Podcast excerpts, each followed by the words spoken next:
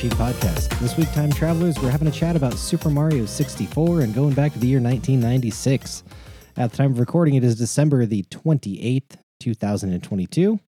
I am Mash the Newton, and joining me through a very snowy, wintry, New Year's Eve kind of holiday set of tubes is my co-host Andy the Android. Hello. Yeah, these these tubes are feeling festive. Got a lot of holiday lights, some Yeah. jingle bells going on. Yeah, I can hear the ching, ching, ching, the jingle bells going. Um, there's lots of glitter for whatever reason. Oh man, now it's gonna get everywhere. yeah, man, I hate glitter. Gonna be picking that out of our beards for like a month. that's right. That's right. Yeah. How are how are you doing? Doing good. Um, yeah. Overall, had uh, had a nice holiday, and I don't know. Really can't complain. Had a delicious chicken parmesan sandwich this evening with the bread Mm. that I made and the chicken parm that I, you know, the chicken parmesan cutlets that I made. Um, Nice. that I, that I learned that was it's it's my partner's mom's recipe. Same with the red sauce. I learned how to make all of that stuff for Christmas, and we're still having leftovers. But yeah, had a pretty delicious chicken parm sandwich right before recording. So life's pretty good. How you doing? Things are yeah, things are good. Um the uh uh, I'm on week two of vacation right now, which is feels very nice. it's kind of like I, I just want this to kind of last forever. It's Yes. so Yes. um so yeah, we took I'm- I'm not on vacation, so I'm a little bit jealous. yeah, it's it's okay, it's okay. Now, now you know how I felt when you were not when I for- when I was unemployed for nine months and living Yeah. my best life. yeah, yeah, exactly. So, um, so yeah, I, I took a little trip. I went um, a little vacation to Hawaii for a week, which which was that was week one. And Aloha. Aloha, yeah. And I I, I um did some did some gaming while I was there. I had my Steam Deck with me, and I also did some gra- game streaming using my iPad. So we'll talk a little bit about that later. Um, but this week, I'm just kind of like really delving into games, like just you know playing good games for like a solid you know three hours every morning, and then getting some stuff done and playing good. some games later. Yeah, it's just this is the time of year like where I get I just hold all the games that are really time um, demanding and just sort of delve into them and hopefully mostly finish them up by the end or or you know I'll string them along too after vacation's over. So Yeah. Yeah, I've been putting a good amount of time, excuse me, good amount of time into some games as well, but Mm. we'll talk about that later. was there uh, anything you wanted to cover before the news? I'm gonna give give you a little segue. Sure, yeah. Well, I so I got recently, you know, within the past 2 months the year-end PlayStation review and then Nintendo did one. I saw that there was one that you could do through uh, like true achievements for Xbox since they don't actually do one. And then I also got one uh, for Steam in my email today saying, "Hey, like let's look at your Steam year in review." So I I just was kind of shocked at the amount of time that I'd put into Grand Theft Auto online earlier this year. Uh-huh, sure. I mean that that's all that's all I really learned from this. And um and I barely played my PlayStation this year apparently. Like uh I think I only played my PlayStation for like 40 to 50 hours maybe. Yeah. Wait, no, it might have been slightly more than that, but it wasn't that much.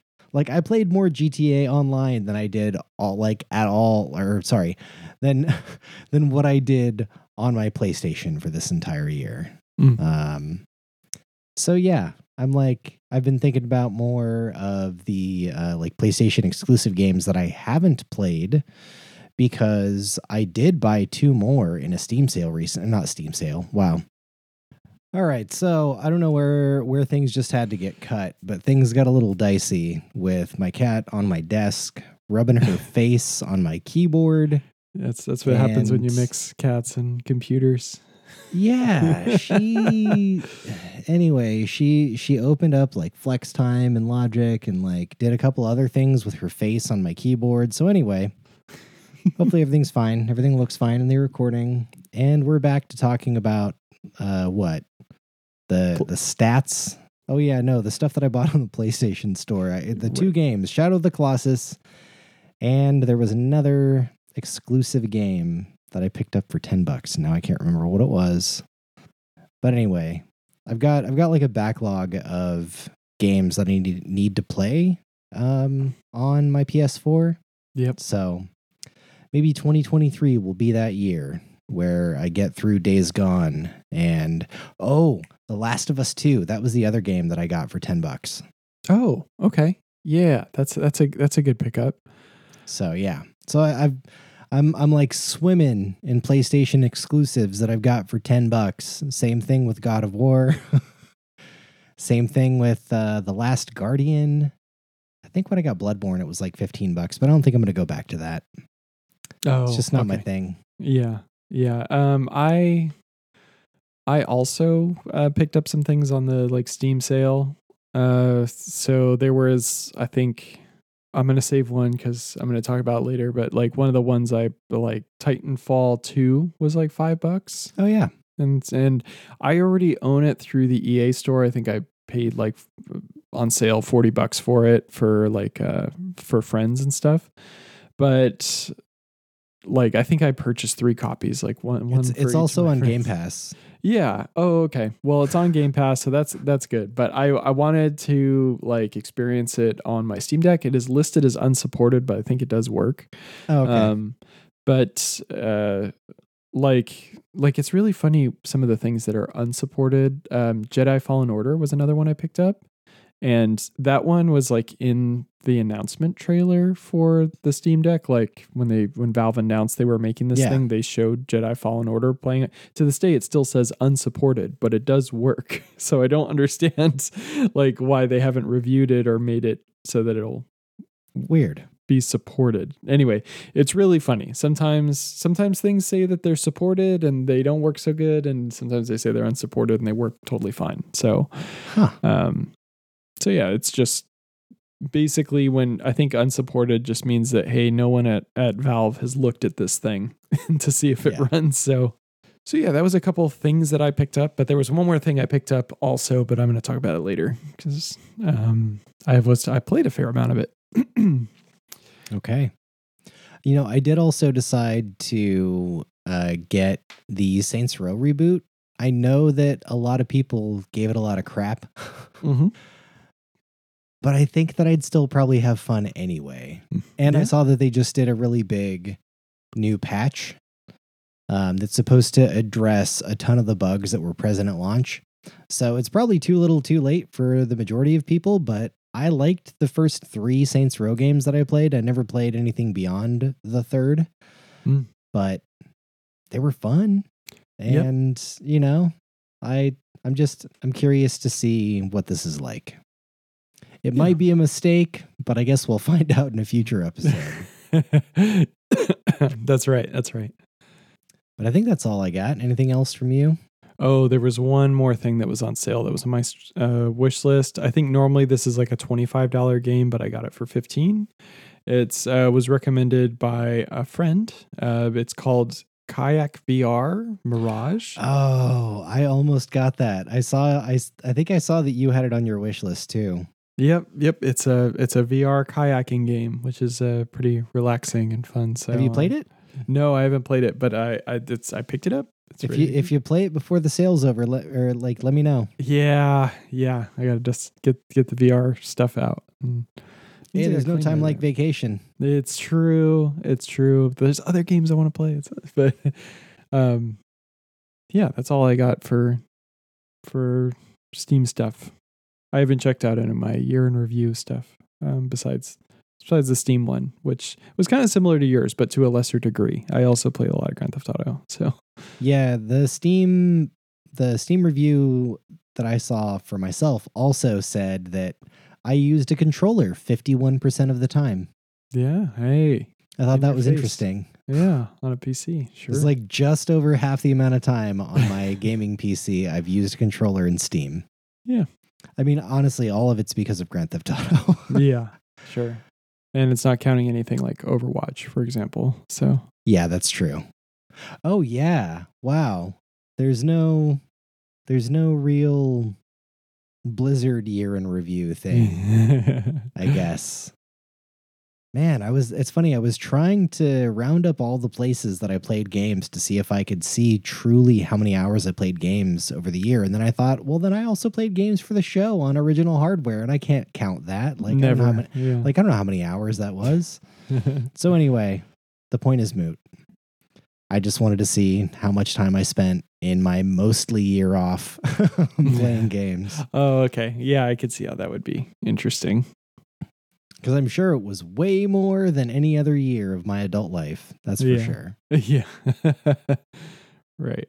Except for maybe my early 20s because I still probably found a way to play games more during that time. Probably just slept less. That's Yeah, that was that was a big thing. Not sleeping. Oh, I'll sleep when I die, right? yeah. Anyway. All right, anything else or should we start talking about the news? Let's talk about the news. All right. Well, hey, there is a new Teenage Mutant Ninja Turtle Shredder's Revenge update that features custom arcade mode, CRT and VCR filters, and more, according to this Game Informer article. Mm. Uh, this is exciting. I love this game, and I haven't I haven't had a reason to play it in a little while, um, other than to go back and get hundred percent on the achievements, which I think I might still try to do, especially now. Um, so yeah, let's see. Retro theme filters and extra large serving of refinements round out the surprise update, which reaches PC, PlayStation, Switch, and Xbox players today. There's yeah, in the custom game section, it looks like there's free play. Um, doppelgangers. I'm assuming that means that more than more than one of the same turtle, or I guess not just turtle, but character can be played. Sure. Um, old school super. I think yeah, it says super attacks now cost health instead of ninja power. Very retro. Mm. Yeah, so it's whenever whenever you do your special move, like that was the one main thing that I noticed was very different about this game from something like um, Turtles in Time was the fact that when you use your special move, it doesn't take any health from you. So you're not so you're not incentivized to use it only when you need it. So you can just spam it. So in this case, you're now you're going to be more incentivized to use it only exactly when you need to, like in a critical moment. But yeah, this looks cool. Yeah, I, li- I like that they have some custom options where you can uh, uh, just, I don't know, sort of tailor your experience, give people more choice and, and Yeah, it's it's kind of like the modifiers in Battle Garegga yeah, yeah. um, from M2. So yeah, I love I love all the different little switches and sliders and things that can be applied to like you know further customize your game. Actually, they did that to Mario Kart 8 Deluxe as well. They Mm. they made it so that you Oh. can actually customize what items are available. Yeah. So, uh, you know, if you want to say screw you, blue shell, you can turn that off. But anyway, Yeah, I, I kind of would. I kind of do want to turn off the blue shell, but it it's it needs to be there. Uh, it, it just kills me though. I, I don't know. It's just it's it's it's helpful when you have someone who's just very dominant, you know, like and is very far ahead. You need a, a way to equalize that a little bit. But yeah, uh, you know, it it it makes it so that Mario Kart is still a game of chance. Because if it's just Yeah, pure skill, then you know it'll be like other games that are pure skill, and you get more rage quitters, and you know I yeah, I suppose so. I guess the, the if you consider, randomness can be good. if you think of it as a game of chance, it kind of makes it a little easier that you know you're at the mercy of RNG at the end of the day. Yeah, no matter how good you are, you're still at the mercy of the RNG. Being good helps. But anyway, Yeah, we weren't yeah. we weren't talking about Mario Kart, which I diverted us to. It's okay. Um, so anyway, this is uh, this is pretty great. I'm glad to have this update come out, and I think it just. Oh no! Wow, this article came out on the 22nd. I, I've not been very observant recently, Neither have I. so Trust yeah, me, I so- didn't I didn't know this was a thing. But yeah, I'd like to see the CRT and VCR filters. I'm curious to see what those look like. hmm That's all I got. What about you?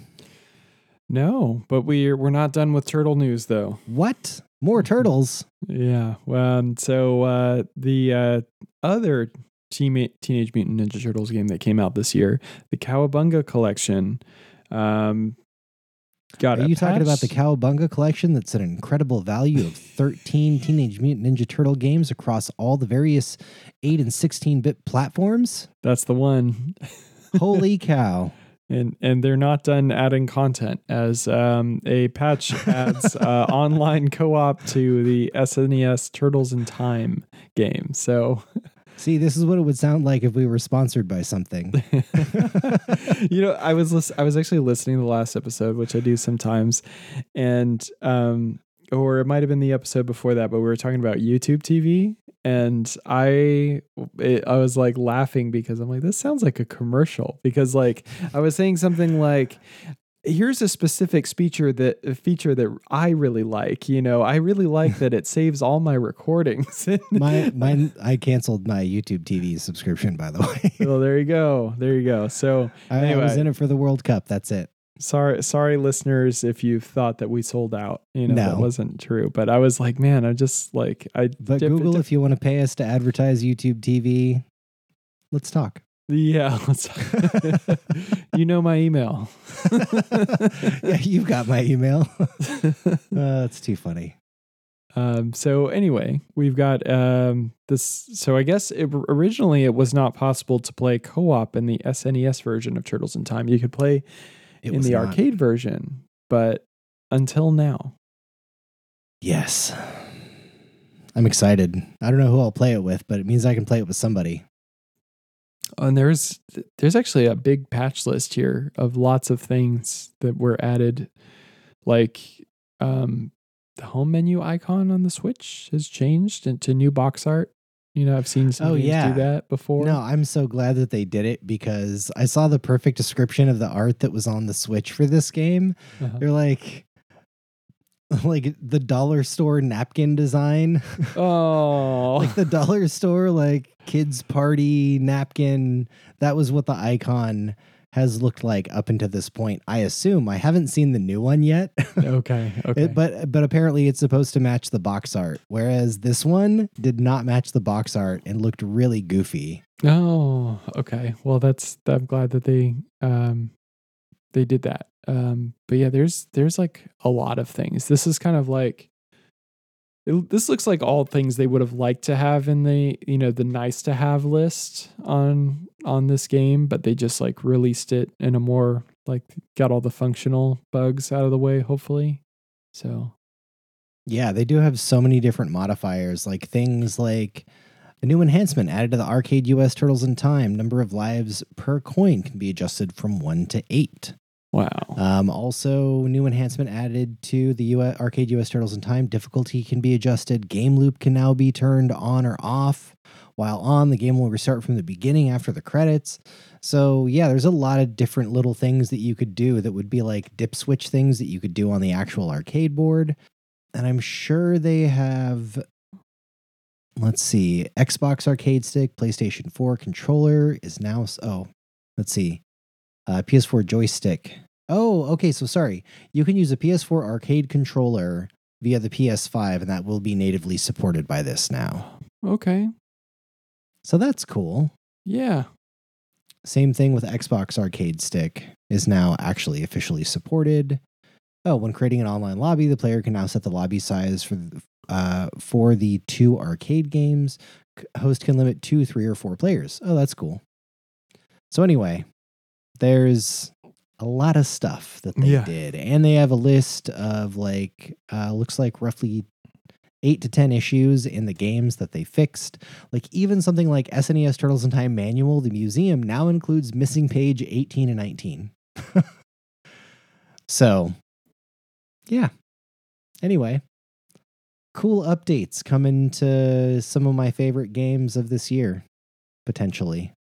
Yeah. Yeah. I definitely The encourage anyone anyone to look up that list if that you know if it's interesting to you because seems like a lot. If you purchase the game, if you bought the game, just just look up that list of th- things that Yeah. they changed. Or you know, kinda- you you can even check it out in the link here in the show notes. hey yes It's attached to this very podcast you're listening to right now.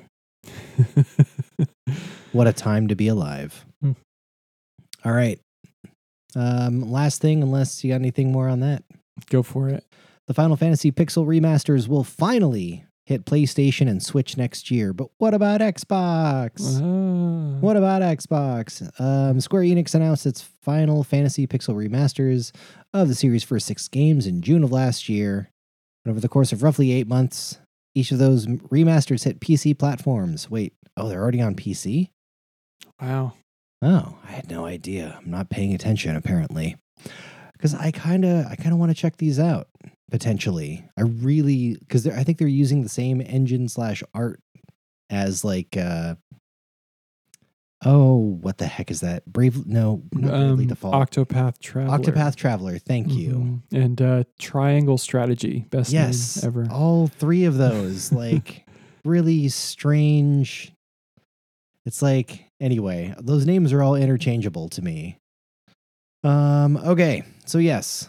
I I I do kind of want to check these out. I you know, a long time ago in the before times, whenever this was, actually, whenever whenever the very first Final Fantasy game came out on iOS, that's when I really tried to play that game. I feel Mm. like I actually got a decent amount of the way through, but then I don't. Well, okay, that's and that's my opinion. I probably only scratched the surface of the game, but I did play for like at least eight to ten hours of that NES original version. I had fun, but then like I realized I don't like spending that much time playing games on my phone, so I kind of stopped. so this might be a cool way to actually go back and play it.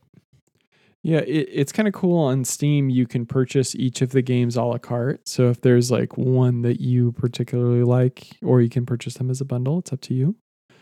That's Um, cool.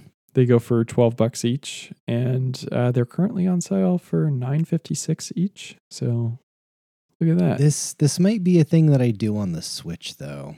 Yeah. If I do this. I think I'm gonna wait to buy one until I actually decide like I want to play one of these right now. Yeah, or um do what I did and buy games in anticipation of getting a Steam Deck.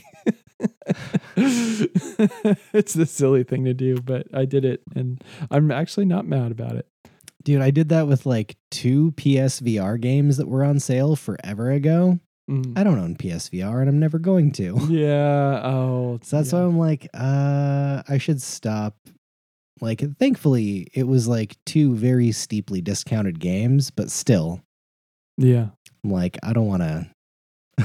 I don't want to do that in case the day never comes. Yeah, it pro- probably safe to stop, but never say never. You could still get a PSVR 2 and still be able to play those games. so, Fair enough. I feel like the likelihood that I get a Steam Deck is higher than me getting a PSVR, though, yeah, yeah, true, true. Especially because I saw really nothing of an article that made me think about future updates for the Steam Deck. Mm. The article itself was like, I don't know, two sentences longer than the actual headline, basically. Yeah, sure. that was like Valve talks about things that they want to do in future versions of the Steam Deck. And like reading in the thing, it's like the actual article that they posted. There was there was nothing about that. So Mm. anyway, little little sidetrack. I was when I was looking for news to add, I was like, ooh, something about the Steam Deck. And I'm like, no, Yeah. there really wasn't actually any news in there at all. Yeah, that I I I had heard that the some of the developers of the Steam Deck had come out and said these are some things that they would like to focus on in the future, like battery life and the screen. Yeah, but that was that was the that was the headline. Reading the actual article, they don't talk about any of that. Yeah, I, that's that's the thing. They're they're you know people are gonna pull out what they want, what will get people clicking on the link, right? Yeah. So, I'm sure that the um the Steam developers weren't very forthcoming with what they want to do for the next Steam Deck. you know, so- Sure, but it's like most insert most obvious thing to improve here. yeah. Well, every like everyone kind of expects, you know, there's there's I mean, I think there were a lot of things that they, you know, like the controller, you know, that's that's good. Um, but like everything around the size, this the type of screen that they're using, this the resolution of the screen that they're using, the processor, the GPU, all those things. These these are like different wish lists for different people. Is what I'm Yeah. trying to say. And the thing is that you know basically Valve is saying, well, we're happy with most of those things. The battery life is something we'd like to see improved, and the screen is something we'd like to see improved. Yeah. I've been pr- pretty happy with both of those things, so I'm uh, I'm okay. I'm doing okay. All right. So I feel like I probably wouldn't really have much to complain about myself if I had one. yeah, yeah. It just it all depends where your expectations and where you you want that thing to. And for me, playing like indie games that I really, it's really hard for me to justify firing up my gaming PC for. Um, yeah, perfect. Nice. It's time to go back, maybe, to a familiar place.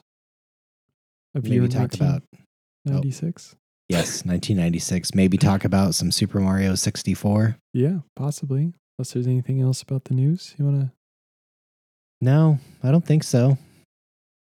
Mm, I'm I'm like I'm looking at our outro stuff. I'm like, what are the things that we only say there? You can join us on Discord. You can follow us on Instagram. and you can support us on Patreon. Come join us next time when we talk about almost gotcha. I know what the next game is, but we're not telling you yet. You gotta you gotta stick around. Yeah, or if, or wait. just fast forward and jokes on us. Gotta wait. yeah, or you can use the chapter marker. Ah, You crap. There you go. Foiled again. All right, that's it. Time machine time. Time machine time. All right, let's get in that time machine. And we have arrived. The day, September the 29th, the year 1996. We have traveled through time to talk about Super Mario 64 on the day of its release. But first, hark, what is this beautiful music playing on this grocery store? I don't know, something. I was gonna say speaker system, but that's really weird. Um, just my my little mono boombox again. it's the Macarena by Los Del Rio. That's right. We're back the same day as uh, as Pilot Wing 64 because it was a launch title just like this one. So now that the Macarena is finishing up, we've got another amazing song that is the number one song in the UK today, which is Breakfast at Tiffany's by Deep Blue Something. So last time, I'm pretty sure I didn't freak out about this song because I think I was talking a lot about the Macarena, but I freaking love this song. This It's song is song. This song Except is so it's really good. it's really it's really strange though. It's like the thing that they're trying to not break up, like the thing that they're f- trying to find to connect themselves and Yeah. not break up is the Yeah. fact that they both kind of like the movie Breakfast at Tiffany's. It's yeah, it's sort of a '90s like tongue-in-cheek humor, but uh, and It's just weird. in a me. way, I don't know. I think it's kind of romantic in a way. It's like, hey, you're thinking at the of the glass half empty, but look what You we've got here. We've got nothing in common. yes. no common ground between us. I can't remember the rest Yeah. of the stuff off the top of my head. But anyway, so yeah, Breakfast at Tiffany's and the Macarena. What a great time to be here in 1996. And what a band Um, name. Deep Blue something. Anyway, anyway, go ahead. You, I'm not going to derail us on that song anymore. But you said, what about Breakfast at Tiffany's? no, I said, what about uh, Super Mario 64? And I said, what about Super Mario 64? He said, I don't know. Yeah. No, that doesn't work. All right, other things happening this month. September 4th, Alanis Morissette and the Smashing Pumpkins win awards at 13th MTV Video Music Awards, aka the VMAs. Uh, September the 7th, the rap artist Tupac Shakur shot multiple times in a drive-by shooting in Las Vegas and dies six days later. Still feels too soon. Man, I for the first time in my life, like just the other day in the car, heard a really great Tupac song that I was like, "What the heck? This is amazing." Yeah. I wish I could remember the name of it, but Okay. yeah, I, I haven't listened to him a ton, but uh, yeah, I was like, dude, this is actually like the content of the song is amazing. Like, yeah. Yeah. Oh, it's so, it's so good. It's so like good. it, it was it's actually like a genuinely like very good message in the song and i'm like damn dude i had no idea Mm. um so anyway uh september 14th oakland a's mark mcgwire the 13th player to hit 50 home runs in a season. September 16th courtroom reality show judge judy with judge judith scheindlin premieres in the us uh, music albums released this month include Traveling Without Moving from Jamiroquai, New Adventures in Hi-Fi from REM, Enema from Tool, Fashion Nugget from Cake, Sheryl Crow from Sheryl Crow, Better Living Through Chemistry from Fatboy Slim, How Bizarre from OMC, and What Would the Community Think from Cat Power. Movies released this month include First Wives Club, Feeling Minnesota, Fly Away Home, Bulletproof, Last Man Standing, Loch Ness, and Maximum Risk. The most popular video game rentals in the US, according to Blockbuster, were Tetris Attack for the Super Nintendo, College Football USA 97 for the Sega Genesis, and Tekken 2 for the PlayStation, and lastly but not least, Nights into Dreams for the Sega Saturn. Notable video game releases this month include Super Mario 64 for the Nintendo 64. Hey, what a coincidence! hey. Wave Race 64, also for the N64. Wipeout XL for the PlayStation. Pilot Wing 64 for the Nintendo 64. It's not in my list, but it was there. hmm Uh, Time Crisis 3 in the arcades, Revolution, sorry, Revelations Persona for the PlayStation, Crash Bandicoot for the PlayStation, Street Fighter 2 Alpha for the Super Nintendo 1, PlayStation, Super Nintendo 1 for the Super Nintendo, PlayStation 1, and Saturn, and Donkey Kong Land 2 for the Game Boy. Super Mario 64. As stated previously, released September 29th, 1996. Today it is playable on Nintendo 64, Nintendo Wii U, oh, excuse me, Nintendo Wii and Wii U, Nintendo DS, and Nintendo Switch. Now, Oh, I forgot about the iQue Player. yeah, okay. We'll, we'll put the iQue Player um, here. Uh, so I have a little bone to pick about the Nintendo DS because I, I think there is a more authentic way to play it on the Nintendo 3DS thanks to the Super The Mario. circle pad. Well, the Super Mario decompilation efforts. They have a really Oh, great version that runs on 3DS. Of course, it's not official. um, you know, according to Nintendo, that you know the the 3DS is bare. The, the new 3DS is just capable enough to play SNES games, but I can tell you they're wrong. It actually runs N64 games quite well. Anyway, Nintendo DS, the re- the real bone I have to pick with it. Well, yeah, I mean, they put Star Fox 64, they put like Ocarina of Time, Majora's Mask. They put in 64 games on the 3DS and they look better. Yeah, yeah, exactly. So when they say, "Oh, you know, you need a new 3DS to play SNES games," it's like, "Come on, Come on. Come on. come on, right?" Come on, So- Nintendo.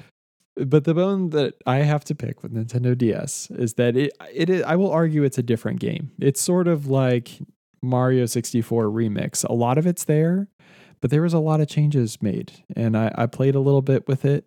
Um, perhaps we'll talk a little bit about that later, but yeah. Any, anyway, just so you know about the Nintendo DS version, it's it's kind of a different thing.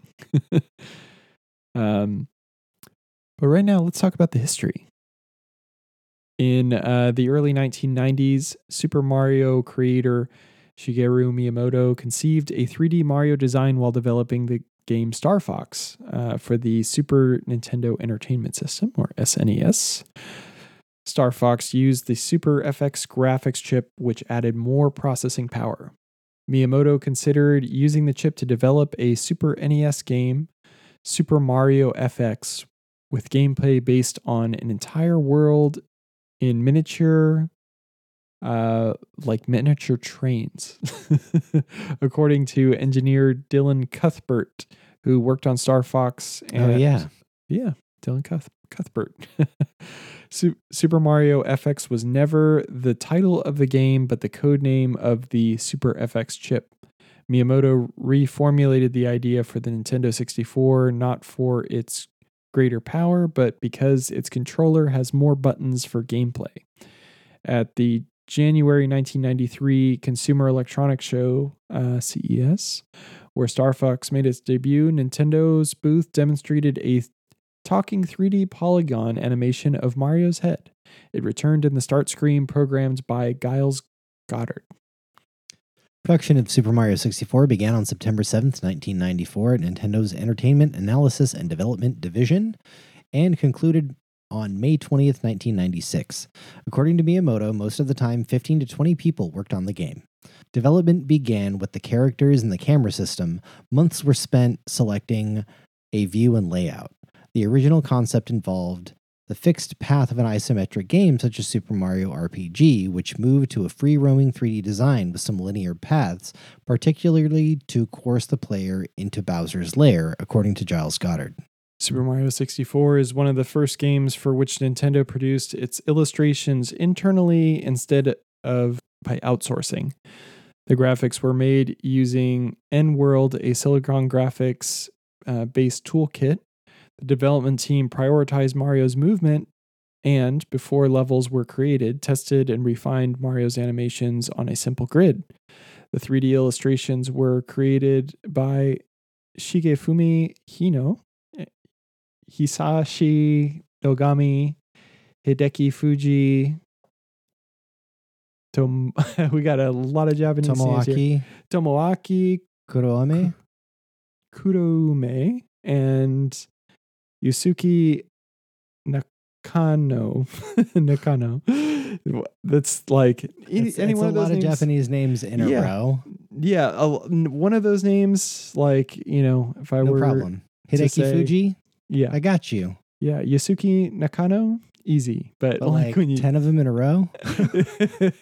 it's like an obstacle course, but in sentence form. But um, and the game animated by uh, co-director Yoshiaki Koizumi and Satoru Satoru Takawaza.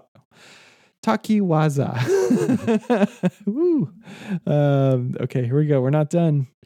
Uh, Yoichi Kotuabe uh, illustrator and character designer for the Mario series, made a 3D drawing of Mario from various angles and directed the creation of the character models.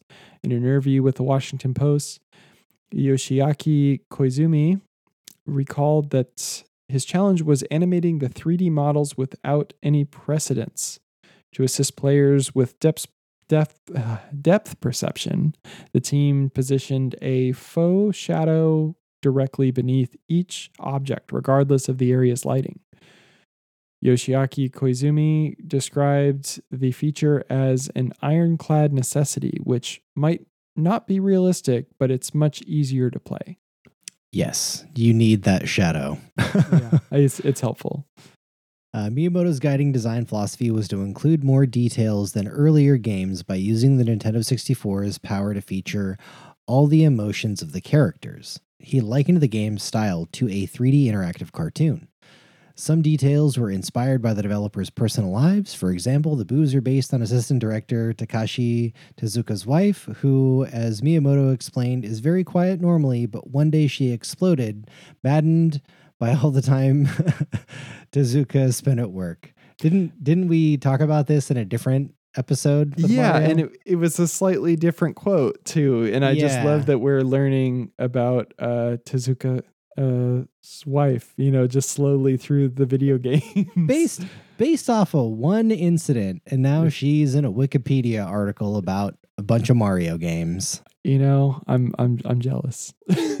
Honestly. Just because she lost her temper once because her husband doesn't he didn't come home ever. Yeah. He just stayed sleeping under his desk. I'd be mad if I were her too. yeah, agreed, agreed. Anyway. As for the reception, Super Mario 64 received critical acclaim with a score of 94 out of 100 from review aggregator Metacritic based on 13 reviews, and a score of 96% from review aggregator Game Rankings based on 22 reviews. The design, variety of controls, and use of 3D gameplay received praise from video game publications. Maximum found its strongest points were the sense of freedom and its replayability, comparing it to Super Mario World and citing its similar gimmick, allowing access to new areas upon finding uh, upon finding switches.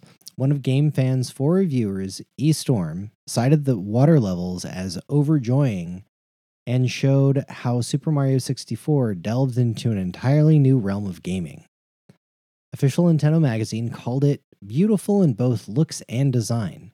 Doug Perry of IGN agreed that it transitioned the series into 3D perfectly.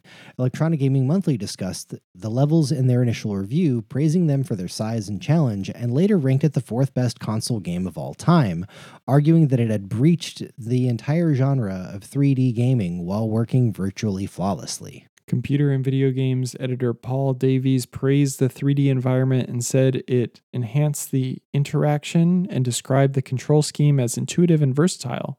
Total hailed the gameplay as being so imaginative and having such a variety that their reviews were still the reviewers were still hooked after one month.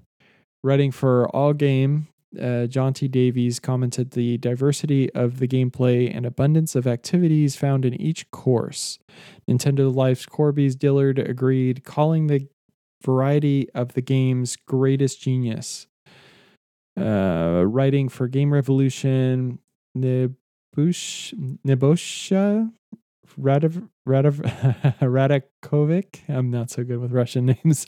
Just Nebozja Radakovic. Very good. I don't know. uh, described Super Mario 64 as one of the few true 3D platform games. N64 magazine likened it to enormous playground to an enormous playground, which was a pleasure to experiment in, but opined that the exploration. Right? Yeah. yes, Yeah. opined. Yeah, that the exploration element was slightly brought down by how many hints and tips there were. Victor Lucas of EP Daily agreed, praising the freedom, but suggested players skip all the signposts. Super Mario 64 also received praise for its graphics. GameSpot praised the graphics for being clean yet simple and not detracting from the details of the game world. GamePro particularly praised the combination of unprecedented technical performance and art design, calling it the most visually impressive game of all time. Paul Davies described the graphics as so amazing to see, you find yourself stopping to admire them. John T. Davies called the visuals phenomenal and the frame rate respectable. Doug Perry found that the graphics or Doug Perry found the graphics simple but magnificent, a sentiment shared by Next Generation. A reviewer from Hyper called it the best looking console game to date and opined that its high resolution and frame rate for the time made it look infinitely better than a cartoon. Total said that the graphics, lack of pixelation and jagged edges made it look like they were from from a top range graphics workstation. The camera system received mixed reviews. Uh, Next Generation found that Super Mario 64 was less accessible than previous Mario games, frustrated by the camera's occasional erratic movements and lack of optimal angle. Again, our friend Nebosha Radokovich and Doug Perry added that the camera system sometimes blocked by or went through objects. Uh, Electronic Gaming Monthly's Dan Hsu uh, Sean Smith and Crispin Boyer all removed half a point from their scores, claiming that the camera sometimes could not move uh, to a wanted angle or rapidly shift in an undesirable manner. A criticism, a criticism that returned in Electronic Gaming Monthly's 100 Best Games of All Time list. Game Informer stated in their 2007 re review by present day standards, the camera would almost be considered broken. Uh, Nintendo Power also noted that the learning curve of the sh- uh, shifting camera. In contrast, Corbie Dillard claimed that the camera did not have any problems and it succeeded at helping the players traverse complex environments. The sentiment was shared by Total, claiming that there were very few occasions where the camera was at a suboptimal angle, Paul Davies acknowledged that the that he was critical of the camera, saying that in some occasions it was difficult to position ideally, but ultimately dismissed it as one hiccup in a revolutionary game. Honestly, I think the camera for when it came out is completely fine. Yeah. And even for even for now, it's not terrible. Yeah. Like I feel like they're they're being very critical of something especially that early in 3D. Yeah. Like it's really not that bad. Yeah, it, it it did a really good job and you can change it. Like the C buttons are there. You can move it around. Sometimes it gets grumpy and says like, no, I, I can't turn that way. And I'm like, sure. And you're then you like, like, then you take a half step and then you can go all the way around. Like, yeah. But anyway, it's Yeah. it, I really I, I wanted to throw that in before I forgot about it. But like honestly, I feel like the camera's not that bad. Yeah, and really for the most part, anyone can sort of pick it up and run around and the camera will just follow Mario along. You know, the, like, the the like jittering thing that they were talking about, how it would get right in exactly the right place and then go kind of back and forth. I did experience that a number of times in this Mm. playthrough, Mhm. but I also was just like, it's the first good 3D game, so yeah. I'm gonna cut it some slack. I mean, you know, and that's that's a bit of an overstatement, but like first really, really good 3D game. yeah. All right. As far as the overview goes, Super Mario 64 is a 3D platformer in which the player controls Mario through various courses. Mario's abilities are far more diverse than in previous games. He can walk, run, jump, crouch, crawl, climb, swim, kick, grab objects, and punch using the game controller's analog stick and buttons. You can execute special jumps by combining a regular jump with other actions, including the double and triple jumps, long jump, backflip, and wall jump. The player can adjust the camera operated by Lakitu Broadcasting Mario and toggle between first person and third person view. That's the gist. But also, basically, we don't have the synopsis here, but like Mario's been invited over to the castle and he shows up. And then you just hear, ho, ho, ho. And like, there's Bowser. Yeah. No Where's- one's no one's home. Go no away. one's home. Where's Peach? And uh yeah. And then when everything's all said and done, spoiler alert, Peach makes you a cake. hey. That's what it's all for. That's what you're doing this for. In this cake, the cake is or in this case, the cake is not a lie. Uh, yeah. there you go. um, and uh, yeah, I I I really like this game. I, I've I've uh, it's it's probably one of my favorite N64 games and probably one of the most probably the most nostalgic game on the N64. Now, I prefer Ocarina of Time in many ways, and for as far as like what that game has done and what what is all there. Um, it's very it's a very nostalgic game, but this was the one. It's like everyone who had an N64 had this game, pretty much. When in the early days of the N64, like Except me. yeah, Because everyone had the game. Yeah. I didn't need to own it. Yeah that's a good point. I could just play it at their house.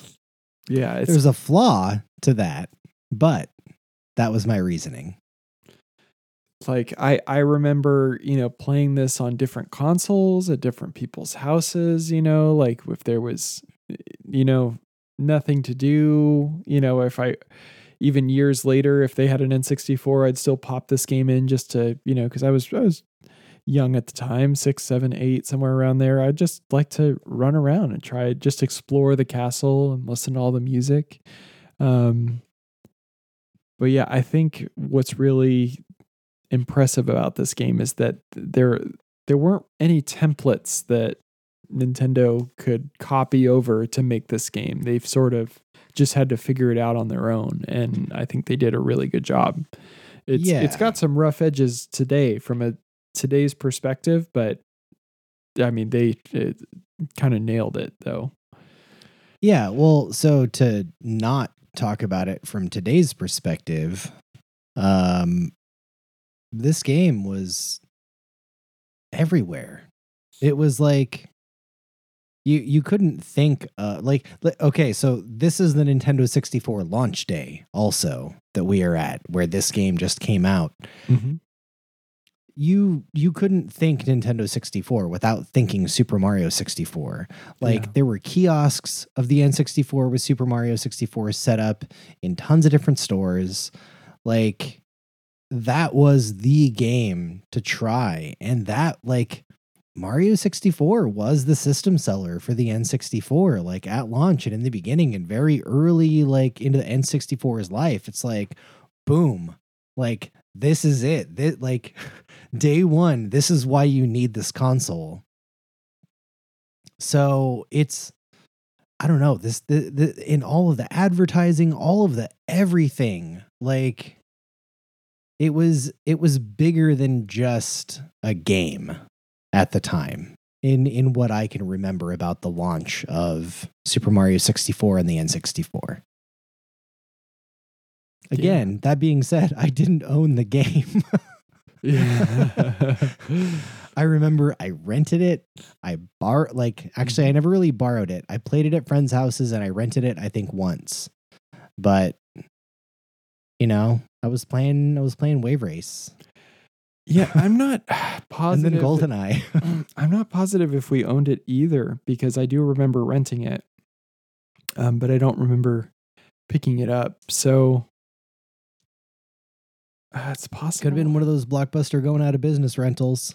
Yeah, it it could have it could have been, but wouldn't have been Blockbuster. It would have been at this time. It would have been all everybody else that was going out of business because of Blockbuster. True. So, um, but yeah, rental store could have been one of those. Yeah, that's that's always the story that I cite. That I I, I got 1080 snowboarding and an unknown other game, but I think it was I think it was uh, MRC. I'm pretty sure. Okay. So, yeah. So this was your first time beating the game, though. Yes, it was definitely not my first time playing it because I did, I played it on a kiosk. Like I played it at, at like a friend's house when this was new. Like I, I did put some time into it, but I never, I never sat down with the objective to complete the game and beat Bowser. Mhm. So yes, this was my first time doing that, and yeah, I didn't I didn't own the game until just like a few years ago. I think. I mean, it, time is relative. A few now could mean up to ten years ago. Sure. so I don't know. Sometime in the last ten years, I think is when I finally got my hands. You know what? Actually, probably longer ago. Now that I'm thinking about like picture. Okay. Anyway, it doesn't matter. I didn't Yeah. own this when this game was brand new. And, and to be fair, it took me a while to actually beat the game myself too. Like I was definitely into my teens or older. I can't remember exactly when the first time I actually beat this game, but like I definitely had a friend who had the 120 star save. And so I would definitely go and beat Bowser all the time using his save, but I never got there myself, you know? Got it. So, um, and, uh, and yeah, anyway, go ahead, continue, please. Yeah, so I gotta admit, even though this was the pinnacle of like 3D and Mario games, I wasn't totally sold on 3D Mario. Like, you know, I I was gonna say I grew up with, I was still growing up when this game came out. but, you know, up to this point, it was Mario up to Mario 3 and then Super Mario World. I did not play um, Yoshi's Island. But I basically got four amazing 2D Mario games. So then when it went and transitioned into 3D, I think it's less about Mario, more about the even though the N64 was like the console for 3D games, since it was the first one, I was still like apprehensive about how to play a game in 3D, I guess. That that wasn't like, hey, wave race, I know how to race whether it's 2D or 3D. Doesn't matter, it's all the same. Like it just looks better in 3D and feels more realistic. Whereas like, you know, moving Mario around didn't feel quite as natural even though I got to say like they nailed the controls. Mhm. So the, the issue was me. The issue was not the game. But it, it did it did take me quite some time to actually like really really appreciate 3D Mario games. Um, it took all the way until Super Mario 3D Land on the Nintendo 3DS until I was like, "Holy crap, this is a great 3D Mario game." And then now I've like really fallen into it. Like I love Odyssey. I really loved when we played Galaxy and um what else? Oh yeah, Super Mario 3D World also fantastic. I know that's not exactly the same, but anyway, kind of going off on a tangent. So that was also kind of why I never really spent all of the time getting into 3D Mario. I feel like there's just this thing in the back of my head that was like Mario is a 2D game. Like Mario is 2D Mhm. even though it works very well in 3D. But yeah, I'm very, very happy that I took the time to play through the game and finally to defeat Bowser and see all of the different worlds. I did not do 120 stars, but um, I got actually, I think, in the mid 70s on my stars. I can't remember where exactly I wound up. So it's not like I did a bunch of extra credit, so to speak, after I got the ability to beat Bowser. Like once once I got to Bowser, I like checked out the other things that I hadn't quite checked out yet and then just like noped out of Rainbow Ride. But you know, it, it feels awesome now to finally really have the background on all of the 3D Mario games that have come out since this game and that I've played and beaten before beating this game. It's like, it's funny to go back and be like, oh, this is where everything that I know came from. Mhm. And like, it still feels good overall. I do feel like this game. So I played the uh, Super Mario 3D All Stars version on the Nintendo Switch, and I was able to use my Nintendo 64, Nintendo Switch wireless controller um, that just arrived within the past couple weeks. And I did use Joy Cons. I used I used the Pro controller and I used this. And honestly, I really feel like the best way to play it is on the N64 controller. Like I really feel like Mario actually just controls the best and Mhm. is the most precise on that by comparison kind of janky feeling N64 controller. It just it hits right to me. Yeah, I don't know. And and, and this game, it- it wasn't really talked about, but my understanding was that uh, this game needed to demonstrate like basically what the Nintendo 64 controller was capable of. Yeah. It was designed to be sort of a tech demo to understand that you know you can control varying levels of Mario's speed with depending on how far you're moving the control stick and and sort of the versatility and sort of you know flicking back and forth to do different sort of jumps and all that. Yeah. Um, so it was a game kind of designed for the controller. Yeah. Well, it still it still holds up in my opinion as the best way to play this game is by using that funky control stick. Yeah, yeah. I mean, I I think I think it's pretty good. It's been a while since I've played this game with an N64 controller, um, and I've never been a fan of that joystick. Um, the GameCube joystick's perfection, and it's kind of this uh, uh, an evolution of that joystick, but that that plasticky stick. I mean, it's nice if you have a new one. We'll just say that. yes, having a brand new controller, like a brand new N64 controller felt amazing playing Yeah. this game. Yeah. So, it's actually made me want to subscribe to uh, Nintendo Switch Online Plus expansion pack. yeah. so that I could play the N64 games on that, but I still haven't done that. Anyway.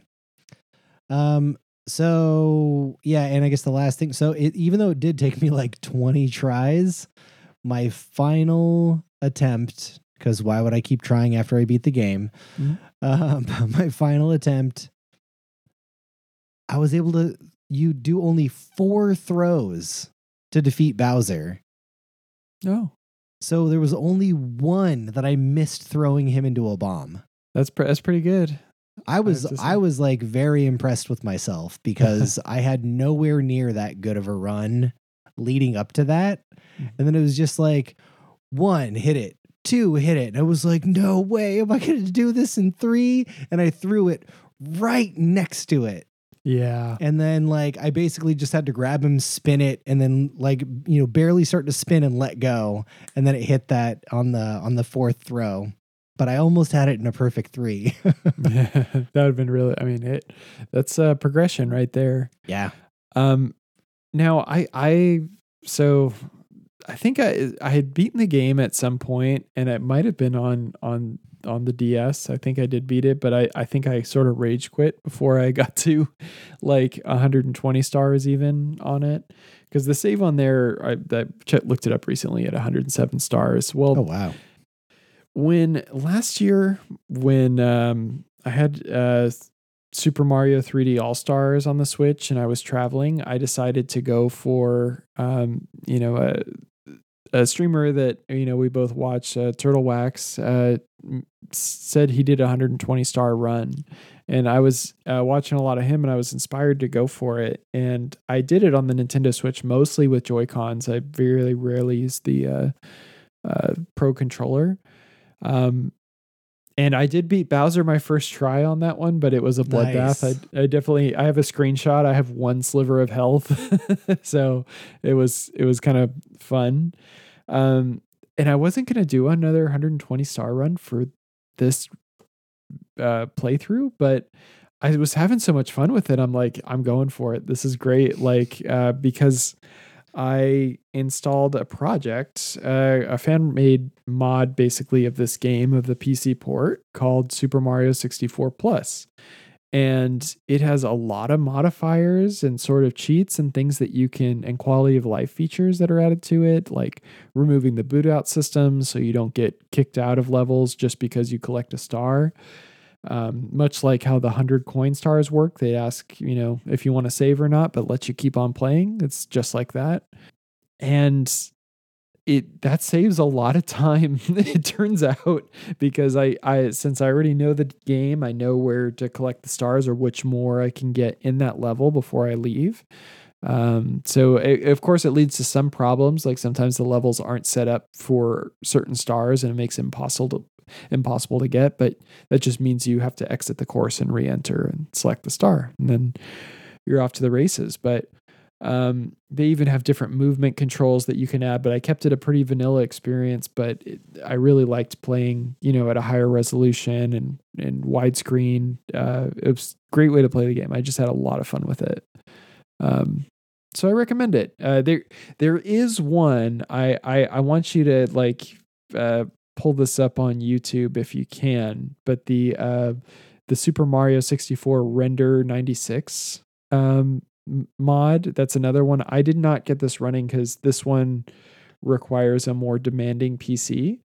But sort of what the object was is that they wanted to replace all the character models with the original renders that Nintendo had shown originally, like basically Nintendo's original fan art. And it's okay. it's really it's a cool project. I I wanted to play a more authentic experience, so that's why I didn't pursue this at all. Um, but you need like a decent GPU to get this going. Oh yeah, this looks pretty interesting. Um, I lost my tab, so I can't actually uh, pull it up. But it's it's just really cool. Like all the it removes the mode seven stuff, so that all the trees are 3D. Like maybe on how they might look in original concept art. Um, yeah. Huh. Mario's character, the Mario character model isn't bad. yeah, yeah. You can you can change a a, a lot of things. Um, but it's uh it's cool. It's cool. I, I I like it quite a bit. Um, and but I I just I didn't actually play it, so uh, because I I didn't want to run this on a PC myself. So yeah, Um, I had considered playing the version that you were playing, but I had already started the Mario 3D All Stars version and just liked being able to play it in handheld mode if I wanted. yeah. It, you know, it it looks like a fan went out and said, "I want to make a perfect version of Super Mario 64, like how it should look, without any limitations of the uh, Nintendo 64." But um, it's another way to play 4K 60 frames per second. But honestly, like just playing in HD, like with Super Mario 64 Plus, was great. Like I like turning off things like render distance and things like that. So basically, all thing all coins and everything are rendered on screen at all times. So it makes hunting things down much easier uh, since you have to be a certain distance um, when you're hunting some of these things down um, on the Nintendo 64. For so there's little performance constraints there, but that's really enough tech jargon. I just really, if you want to check it out, I and you you are going to be playing on a laptop or something like that or a Steam Deck, check out Super Mario 64 Plus. Uh, it's out there wherever you get stuff on the internet. So Out there, wherever things are found on the internet. Mhm. And an MSRP of we don't know. We plead the fifth. exactly. All right. Well, um, I guess we can. We've been having a, good chat so far about this, but I guess uh, to break things down a little bit, music wise, is there anything? Are there any standout courses with with music that you're just like, yes, well, okay. just crank it up and drive like a maniac? Uh, well, I don't know about that. Uh, there are some of those, you know, like you could do the like the Tick Tock Clock levels. Like, of course, that's very that's kind You of a do that with the Metal Mario it's- song. Yeah, It's pretty yeah, good. Yeah, it's pretty good. My favorite song, though, you know, like you know that even trumps like the the main menu music. Like the main menu music is good. The castle music is so nostalgic. I could just listen Oh, to yeah. that. It's so good. But my favorite is Jolly Roger Bay slash Dire Dire Docks. Like any of the like the water levels, like oh, it's it does such a good job of like conveying like an aquatic environment. It's just like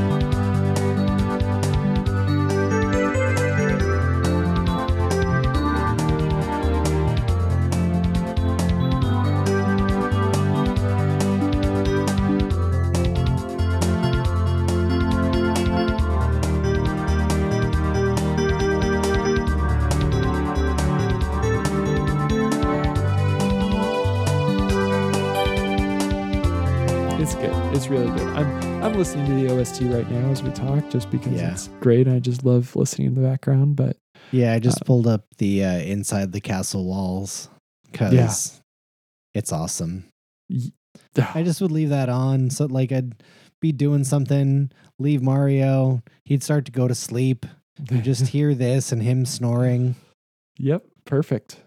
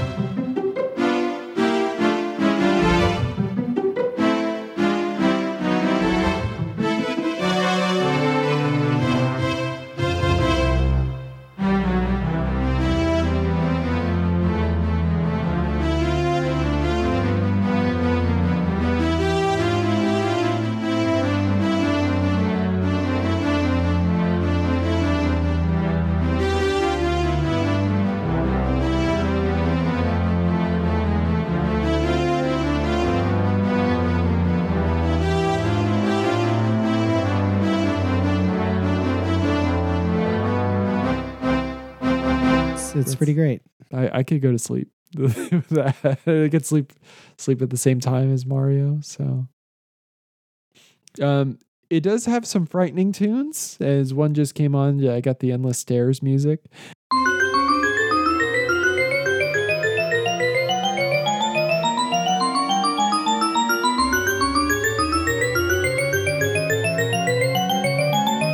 Um, that's kind of terrible. And anytime I was also as a kid like afraid to open doors that I didn't have access to because I'd hear you know da na na na then like Bowser come in and laugh.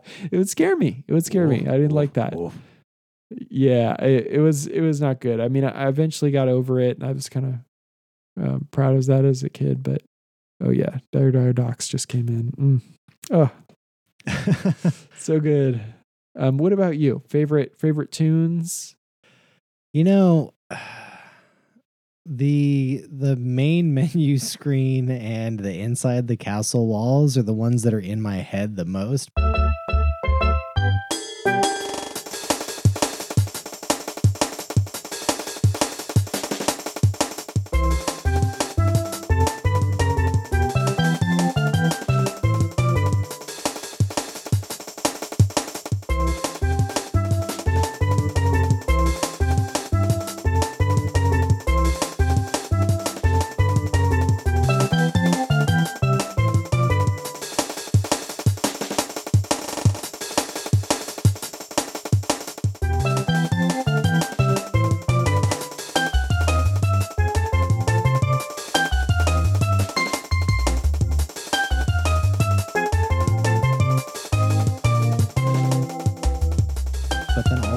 Probably like the early stuff like from uh what the heck is it called Bob-omb Battlefield, maybe? yes thank you Yeah. like because that that's what i've heard the most like out of over all the years like that is what i've heard on repeat basically because i've always played the very beginning of this game Yeah. so i do really like that music I like i i do know the music that you're talking about as far as like jolly roger bay and dire dire docks Mhm. that's okay i mean I, I it does it does give the right tone for it i feel like i feel like it perfectly matches Um, I don't like it as much as the other tracks, Mm. but it does like it works. It's it, it is. I think it's very well suited. Mhm. Um, I do like that metal mushroom music that starts playing. Yeah. Yeah.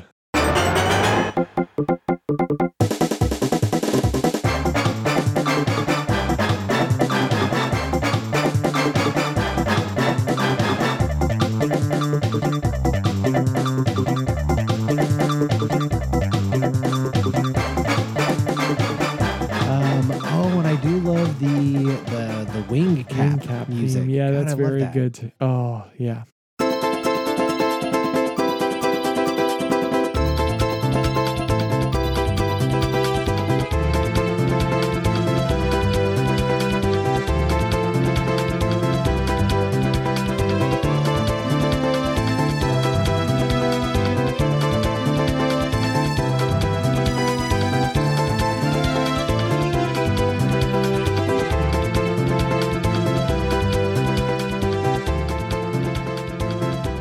That's that's I mean that's that's just happy music right there. Like how could you go wrong with that? Yeah.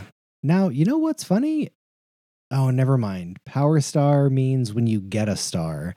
I was Mm. like, I didn't ever get a a star like, an invincibility. invincibility star. Yeah. I was like, I didn't think that was the thing. Apparently, it's not. But Yeah, I don't think that would return or that would come up in a 3D Mario until Super Mario Galaxy. I think that was the, the okay. next one they did that. Anyway, so Oh wait, Snow Mountain. What was that music like? Oh yeah. Ba-na-na-na, ba-na-na-na, ba-na-na-na. That's that's a great one to hear on on. piano if anyone plays it on it's a very jolly tune. Uh So yeah, I I really don't think you can go wrong with this music. I don't think any of it's bad. yeah. It's it's all pretty great. Is it? Uh, did you? I think I remember you saying this. Koji Kondo did the music.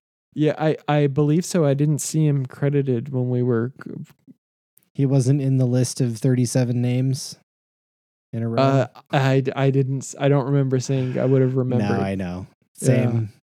But anyway. Uh so uh, yeah, the music's great. And it's at this point I've probably already put one or two songs in this cuz I'm pretty sure I, I'll be able to find a soundtrack. Yeah, it's um there's a there's there's a uh, artist on YouTube that I've heard that used to come up in my uh, when I used to listen to uh like Pandora, like that was a music app that I used. Um there I just got to give a shout out to um uh his, his name is Pedro Esparza and he does he's like an alto saxophone player, alt saxophone player okay. and he does a lot of covers. And one of his, one of his things on Bob-omb Battlefield, whenever I hear Bob-omb Battlefield now, I think of like in my head, it's his rendition. That's the one I hear. And it's Oh. and it's great because he does his own solos in them also. So that's so he kind of adds to them. He doesn't just faithfully play them. So I I really recommend those. Those are so he he's done like tons of Nintendo music, Zelda music, all that stuff. But um, but that's the one I think of. So Nice. shout out, got to give a shout out to to Pedro on that one. Very talented. Vote for Pedro. Vote for Pedro. Um, that's all I got on music. I'm gonna keep listening to it, and I'm gonna be like, oh yeah, like I well, okay. So right now, what's playing is the um, I believe it is Lethal Lava Zone, which has sort of that very like sitar kind of like Oh yeah. tunes. That's also really good. I mean, it's it's not a standout crowd pleaser or anything, but like just listening to it, it just sounds it, it's so good. Like Yeah, and what was the music like for the desert one? It was, I think it was pretty similar, but if not the same tune, um, which is They're right next to each other. yeah, they are right next to each other, so I can't remember. All right. Well, well, you look at that if you if you are Yes. looking at that. Um, characters. Why don't we talk about the characters? Well, there's Mario. Yeah. Oh, what? Mario's in this game? You can play as Mario. Um, do you know you can also play as Princess Peach? That's a lie. I'm just That's kidding. a lie. Yeah. Not even in the DS version. Is that true? Which is saying something because everyone I else know is because you there. can you could be you could be Luigi, you can be what Yoshi and Wario. Yeah. Um. All right. Well, yeah. And then as far as NPCs that you come across, we got Lakitu. It's got the camera behind you. Princess Peach. You know, because she gets kidnapped like she always does. But then again, spoilers. She bakes you a cake, so it's all worth it in the end. Um, we got various toads all over the castle, or maybe it's supposed to be the same toad that you're finding all over the place. I don't know, Ah, but he's got some stars for you, and that's that's pretty swell of him. Um, we got those pink bob-omb buddies that you see every now and then. They're also pretty swell. They open up those areas in the ground so that uh, that you can get fired out of a cannon. Uh, we got Koopa the Quick. You got to race against him a few times. Hoot now in a tree near Mario's starting position on Whomp's Fortress. Yes, yeah, he's kind of a secret hidden character. You have to climb the tree in Whomp's Fortress for him to Oh, I never out. saw him. he um I mean, I don't think he is required for a 100 star complete 120 star car completion, but he makes one of the stars very easier very much very easy because he can sort of fly you to where you need to be and drop Okay. you off. Um, you know, we got we got some penguins that we see. We- Uh, you can you can throw one of the babies off the edge. And uh, I just wanted to confirm Lethal Lava and Shifting Sands, they have the same music. So, okay, yeah. Anyway, just close that thread. boring. Boring. Uh, we got Snowman from Cool Cool Mountain, Mm. Mips, little rabbit that you can get a couple stars from. Dorrie, a big, it's it's kind of like Plessie in uh, Super Mario 3D World. Actually, oh, the same as Dorrie. Uh, that's funny. I didn't Yeah. know that. it's very very similar to well Plessie because it so gentle giant that resembles a plesiosaur. hmm I guess that's why they call her Plessie. Anyway, um, oh, we got another snowman in Snowman's Land. Oh, I hated that. Oh, that stupid, windy blowing snowman. Yeah. Ugh. is jerk. Anyway, uh, we got Ukiki.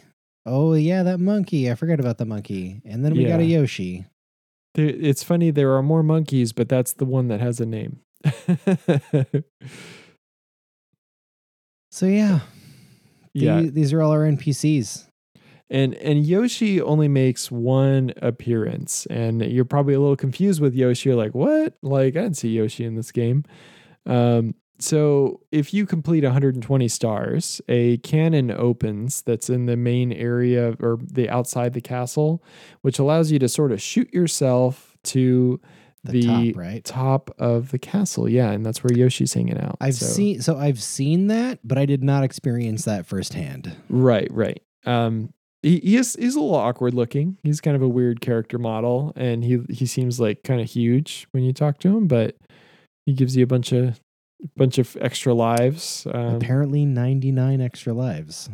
yeah, yeah. It's it's kind of neat. He your lives just keep going up until you get to the max, and th- that's the thing is like he has sort of a message that says thank you for playing the game from the developers, and he says, uh, you know, we don't want it to end, so keep playing. Here, take all the lives you want, and I'm kind of like, no, I'm I'm done. I've got I don't like, have it. Pretty much, don't need to do this anymore. Yeah, it would have been kind of nice if This would have been know, helpful after I beat Bowser, Yeah, something like that. If you still and if the lives stayed in your save, oh, that's another point. which yeah, they I was don't, so it I doesn't matter. I noticed that with the DS version that I tur- I had like seven lives or something. I turned it off, and then there were Yeah, it's that way in the N64 version also. uh, bummer. Yeah, you just get re- like I I had 20, 30 something lives and then I played something else, played Hmm. Mario Kart and then came back to it and it's like, "Cool, you have four lives." I'm like, "God damn it. No, I don't. Yeah. so I have way more." um yeah, I think uh, this is one of the things that I I don't think that the live system should really exist in this game. No, Um, it shouldn't. it just wastes your time. Honestly, it's just it's just irritating that you can earn a bunch of lives and they don't save them when they do implement a life a life system. When it really it, it means nothing. The life system means absolutely nothing whatsoever. Other than you get a game over screen, you have to reload your game and then you have to run back to wherever you were. Yes. But that's it. That's your consequence. Is your it's a waste of time. Yeah. And that that was one of those things that I really I turned off in Super Mario 64 Plus. I was like, yeah, no more lives. We're just Yeah. going to turn that off. So, you That's know, you- yeah, that's that's a better way to play. So it just again more quality of life things to save time. So um if- Any we got- anything in particular you want to say about any of the characters other than Yoshi? I like Dorrie. I'm sad that Mario uh, uses Dorrie as a tool and stomps uh, his butt on Dorrie when it makes its head go down so you can jump up. It's like riding on a horse. head. Yeah, I just feel like Dorrie got a short end of the stick. The poor thing is trapped in a cave. Um, Hazy Just Maze stuck in a moat. And and Hazy Maze Cave is probably not one of my least favorite levels, but it's it's one of the more punishing for me. Yeah, So- it, it was it was a little irritating at first, but it was okay towards the end. I still like vastly prefer it to uh, what Rainbow Ride. Yeah. yeah, there here's the thing that get, I think what my, most of what I don't like about that level is um the 100 coin run because you have to basically Oh, I didn't do it. yeah and and the, the reason why is because you have to explore most of the cave and you have to sort of backtrack into different areas to get 100 coins and it's one of the levels where it is possible to collect 100 coins and then um you but it actually spawns the star in a place that you cannot get to. Oh, because uh, when you collect 100 coins it spawns over your head. If you are holding on to the rails and at Oh, the top of the cave you cannot get that star. It is not through legitimate means. So anyway you just you, you just keep in mind okay i'm collecting some coins on a fence here. Let's make sure we don't hit 100 before that happens. So Yeah. Luckily i saw that on youtube as some- a mistake that someone else made that i didn't have to so nice. All right, well, uh, items. What do we got?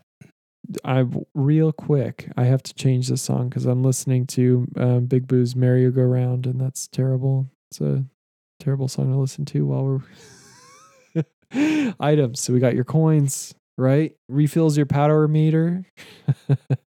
um, It's true.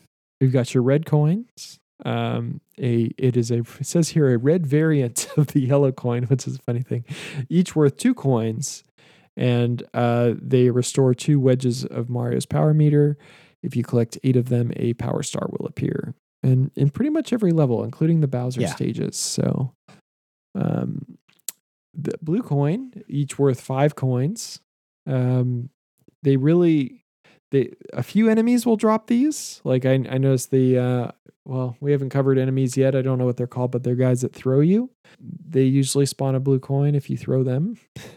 Oh, nice. um it says here Mr. I is what wait, no, not Mr. I. Mr. I is uh is the eyeball. If you run around it, those usually spawn uh blue coins. Oh, yeah, that's right. So those those are great. I love those blue coin blocks for the hundred coin runs because you can usually collect like twenty five, maybe more coins in one in one go.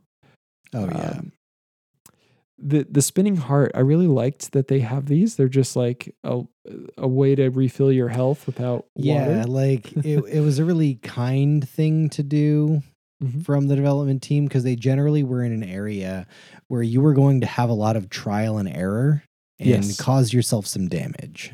Yeah. So they they want to just hey, okay, little checkpoint here, just refill your health. Uh, you got your one up mushrooms, which always look weird to me. They look oddly small and they're real slippery. They sort of run away from you. Yeah. Um, some I so there are some that spawn that I almost never like collect because I know that you're just gonna run off the nearest ledge. I'm like I'm not gonna follow you there. So Yeah, well, with with some of those, if you can angle yourself so that what is it that you're facing the direction you want it to go in, yeah, either that or it's the opposite. I can't remember. Mm. I figured it out though that if you like angled yourself in a particular way, you could get it to start going in the opposite direction of you. oh, okay. Got it. so that you can you can get it to where you are pointing in the opposite direction of where you want it to go.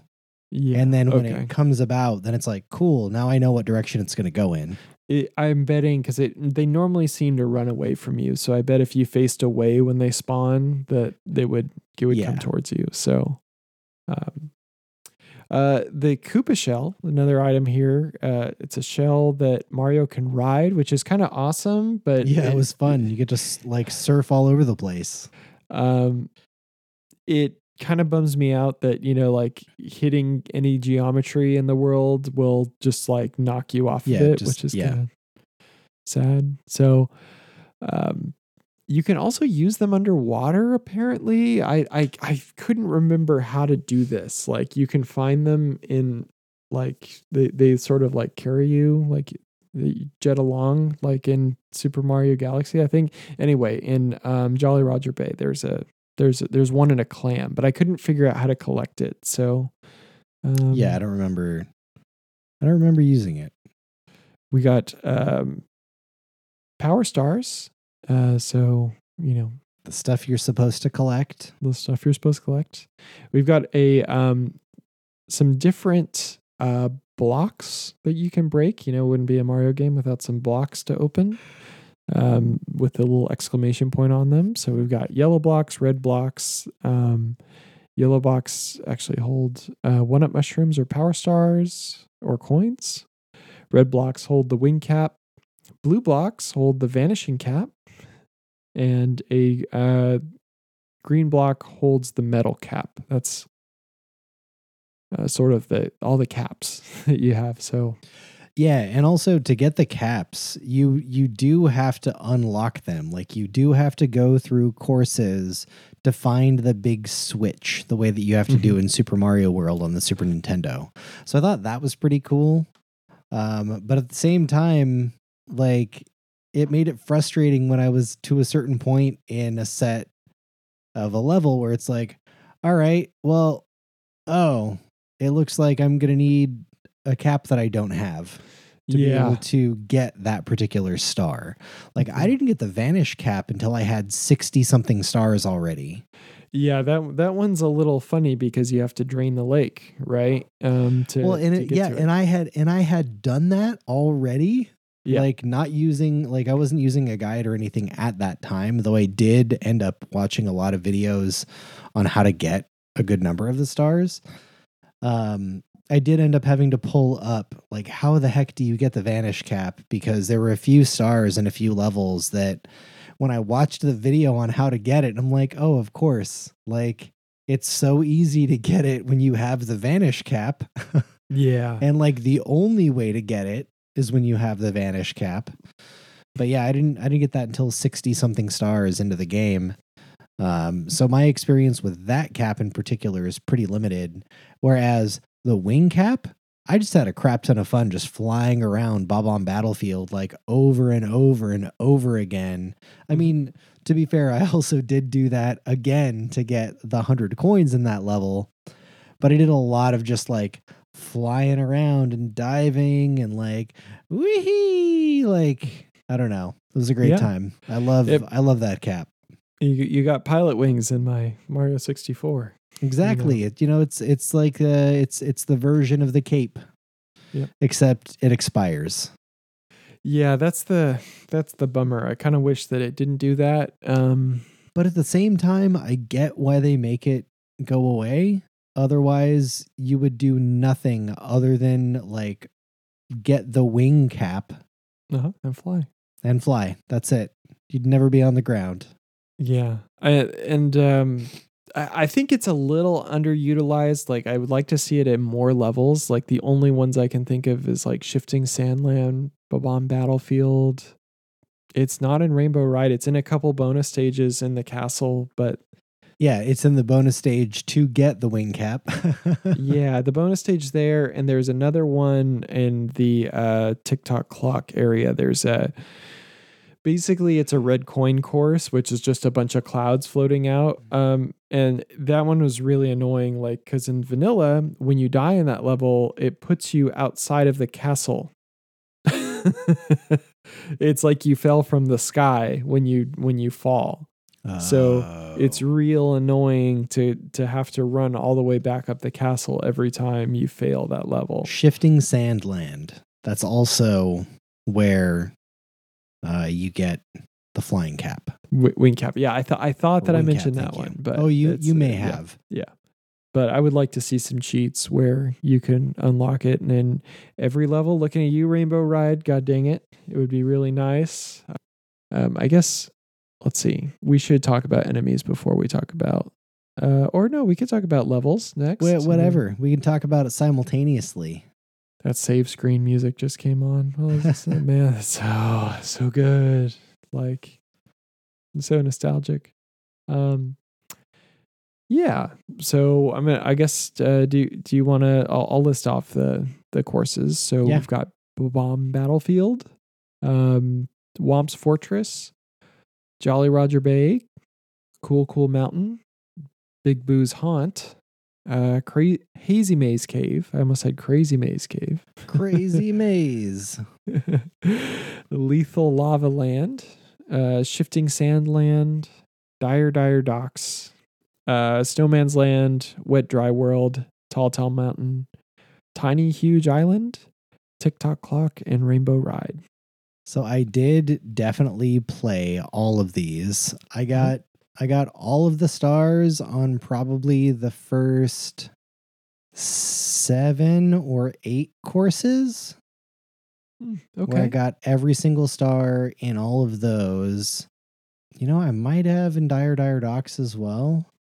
But yeah, so the the only ones that I actually did not get, I don't know. Let's see. I think I only got one star in Tick Tock Clock, and I got none on Rainbow Ride because Oh. I I was I was playing Rainbow Ride and I went through two game overs and by my third one I was like this is it. I'm not playing this anymore. yeah. And like I cuz I I didn't watch a video or anything on Rainbow Ride. I- admittedly like in at least 50% of the levels that I played, I watched I watched a video on how to get to wherever that was mm-hmm. just to like direct more of my experience but then i also like i wasn't getting it on my first try on all of the on all of the attempts but like there were certain times in the videos where like i had been running through and had done you know some of the other stars and i'm like why is the person running this way like they're adding an like they're adding extra time or they don't need to take this route because Uh-huh. i'd watch it and see where they go because I was like, okay, well, I don't even need to go that way. Like they're taking some weird long way to get to wherever that star is. So most of the time it would just be to learn where the star was, and I'd still Mhm. end up taking my own path there, unless there's like literally just one path to it. But a lot of it was just like, you know, trying to have a heads up on like just what to expect as far as like what kind of platforming I was going to have to do. There's still like the execution of it all, Yeah. which some things like doing the long jump, I felt like I had pretty good success with and pretty good accuracy.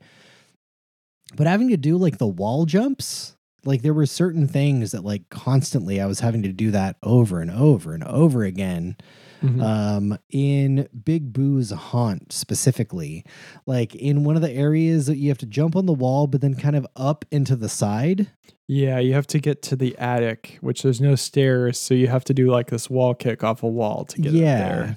And, and yeah and you've got to go off at an angle which it doesn't like it's not exactly the most natural especially with the camera angle that's in there Mhm. and then one of the stars that i had to get i think it was eye to eye in the secret room Yes. That one is where it's like, okay, I got to get the vanishing cap. I got to run in. I got to do like a perfect wall jump up and off that, and then be able to like run through the attic and then through this like door that's not really a door, but get like a through portrait. it. Yeah. So like there's some pretty tight timing that you have to do on some of these things. And it's like, there's no way that I was ever with the patience that I would have wanted to have. There's no way I would have ever been able to come up with a solution without watching the video. So, And there there was like when I was playing Super Mario 64 DS because um with all the changes that they have in that game because I didn't play a lot of it. But there's no longer 120 stars in that game. There are 150. whoa. and a lot of it is they've redone a lot of the levels like it seems like 8 coin uh, collect 8 coins is not a default star. That's just a something you have to do to get Oh. a star. So they've replaced a lot of the stars. And one of them that it was a, a constant theme I saw was like, okay, here's a button that, and when you press it, we're gonna spawn a star over here, and you have to race there before that that star despawns. So oh, man. y- yeah, there's a lot of those, and I'm just like, I don't want to do that, not even a little bit. Like, I remember with you know a, a couple of these especially the 100 star runs are a little frustrating rainbow ride is one of them because you have to navigate the level for a while to accumulate 100 stars there's one area over there where there's this sort of like there's like this maze where you collect red coins over there um it's like a big stone it's one of the bigger stone structures in the level and Oh yeah, I'm looking at it. That's where that was the last place that I was trying to like use that wall jump. the- and oh. like I just I would get to close to the top and then it would fail and I'd fall. Yeah. And that's like the last that was my last life where I was just like, you know what? I just jumped off the edge. Like, yeah. It was like, I'm done. Yes. And the, the the thing is uh, there's another quality of life thing with Super Mario 64 Plus is one of the things about collecting 100 star really hinges that in that maze there's that area where you wall kick um on the outside there's like an extended wall kick you have to do 4 or 5 and you have to do it perfect because there are blue coins up at the top of the maze that you have to get to. And in Super Mario 64 Plus, if you don't collect all the blue coins, it respawns the blue block again so that you can collect those coins. Instead of it being like, okay, you've triggered this, you have 10 seconds to collect these blue uh, coins. If you don't, they're going to despawn permanently. Yeah. So- you got to do the level again. Yeah, so that that was a real mission, real frustrating part of Rainbow Ride when playing like on the Switch, but in Super Mario 64 Plus, not really a big deal. Like and plus I also turned on this thing called wall sliding so that when you go against a wall, Mario will automatically slide, Oh, giving you more time to jump off the wall like because Yeah. Your, honestly- your window of time is like nothing. it's I would make it it's pretty similar to like Super Metroid, your window. Oh, you're And- right. And I hated that. it's I mean I it's not- finally got it after hours and hours and hours because you Yeah. have to. yes But man, that was irritating. it's not as bad as Super Metroid, but it's half as bad. That's how quick you have to be um, to wall jump in Super Mario 64. So or I- wall kick as they call I it. I still loved Super Metroid, but that was irritating as crap. yeah, it was harder than it needed to be, right? Yeah, So Yeah.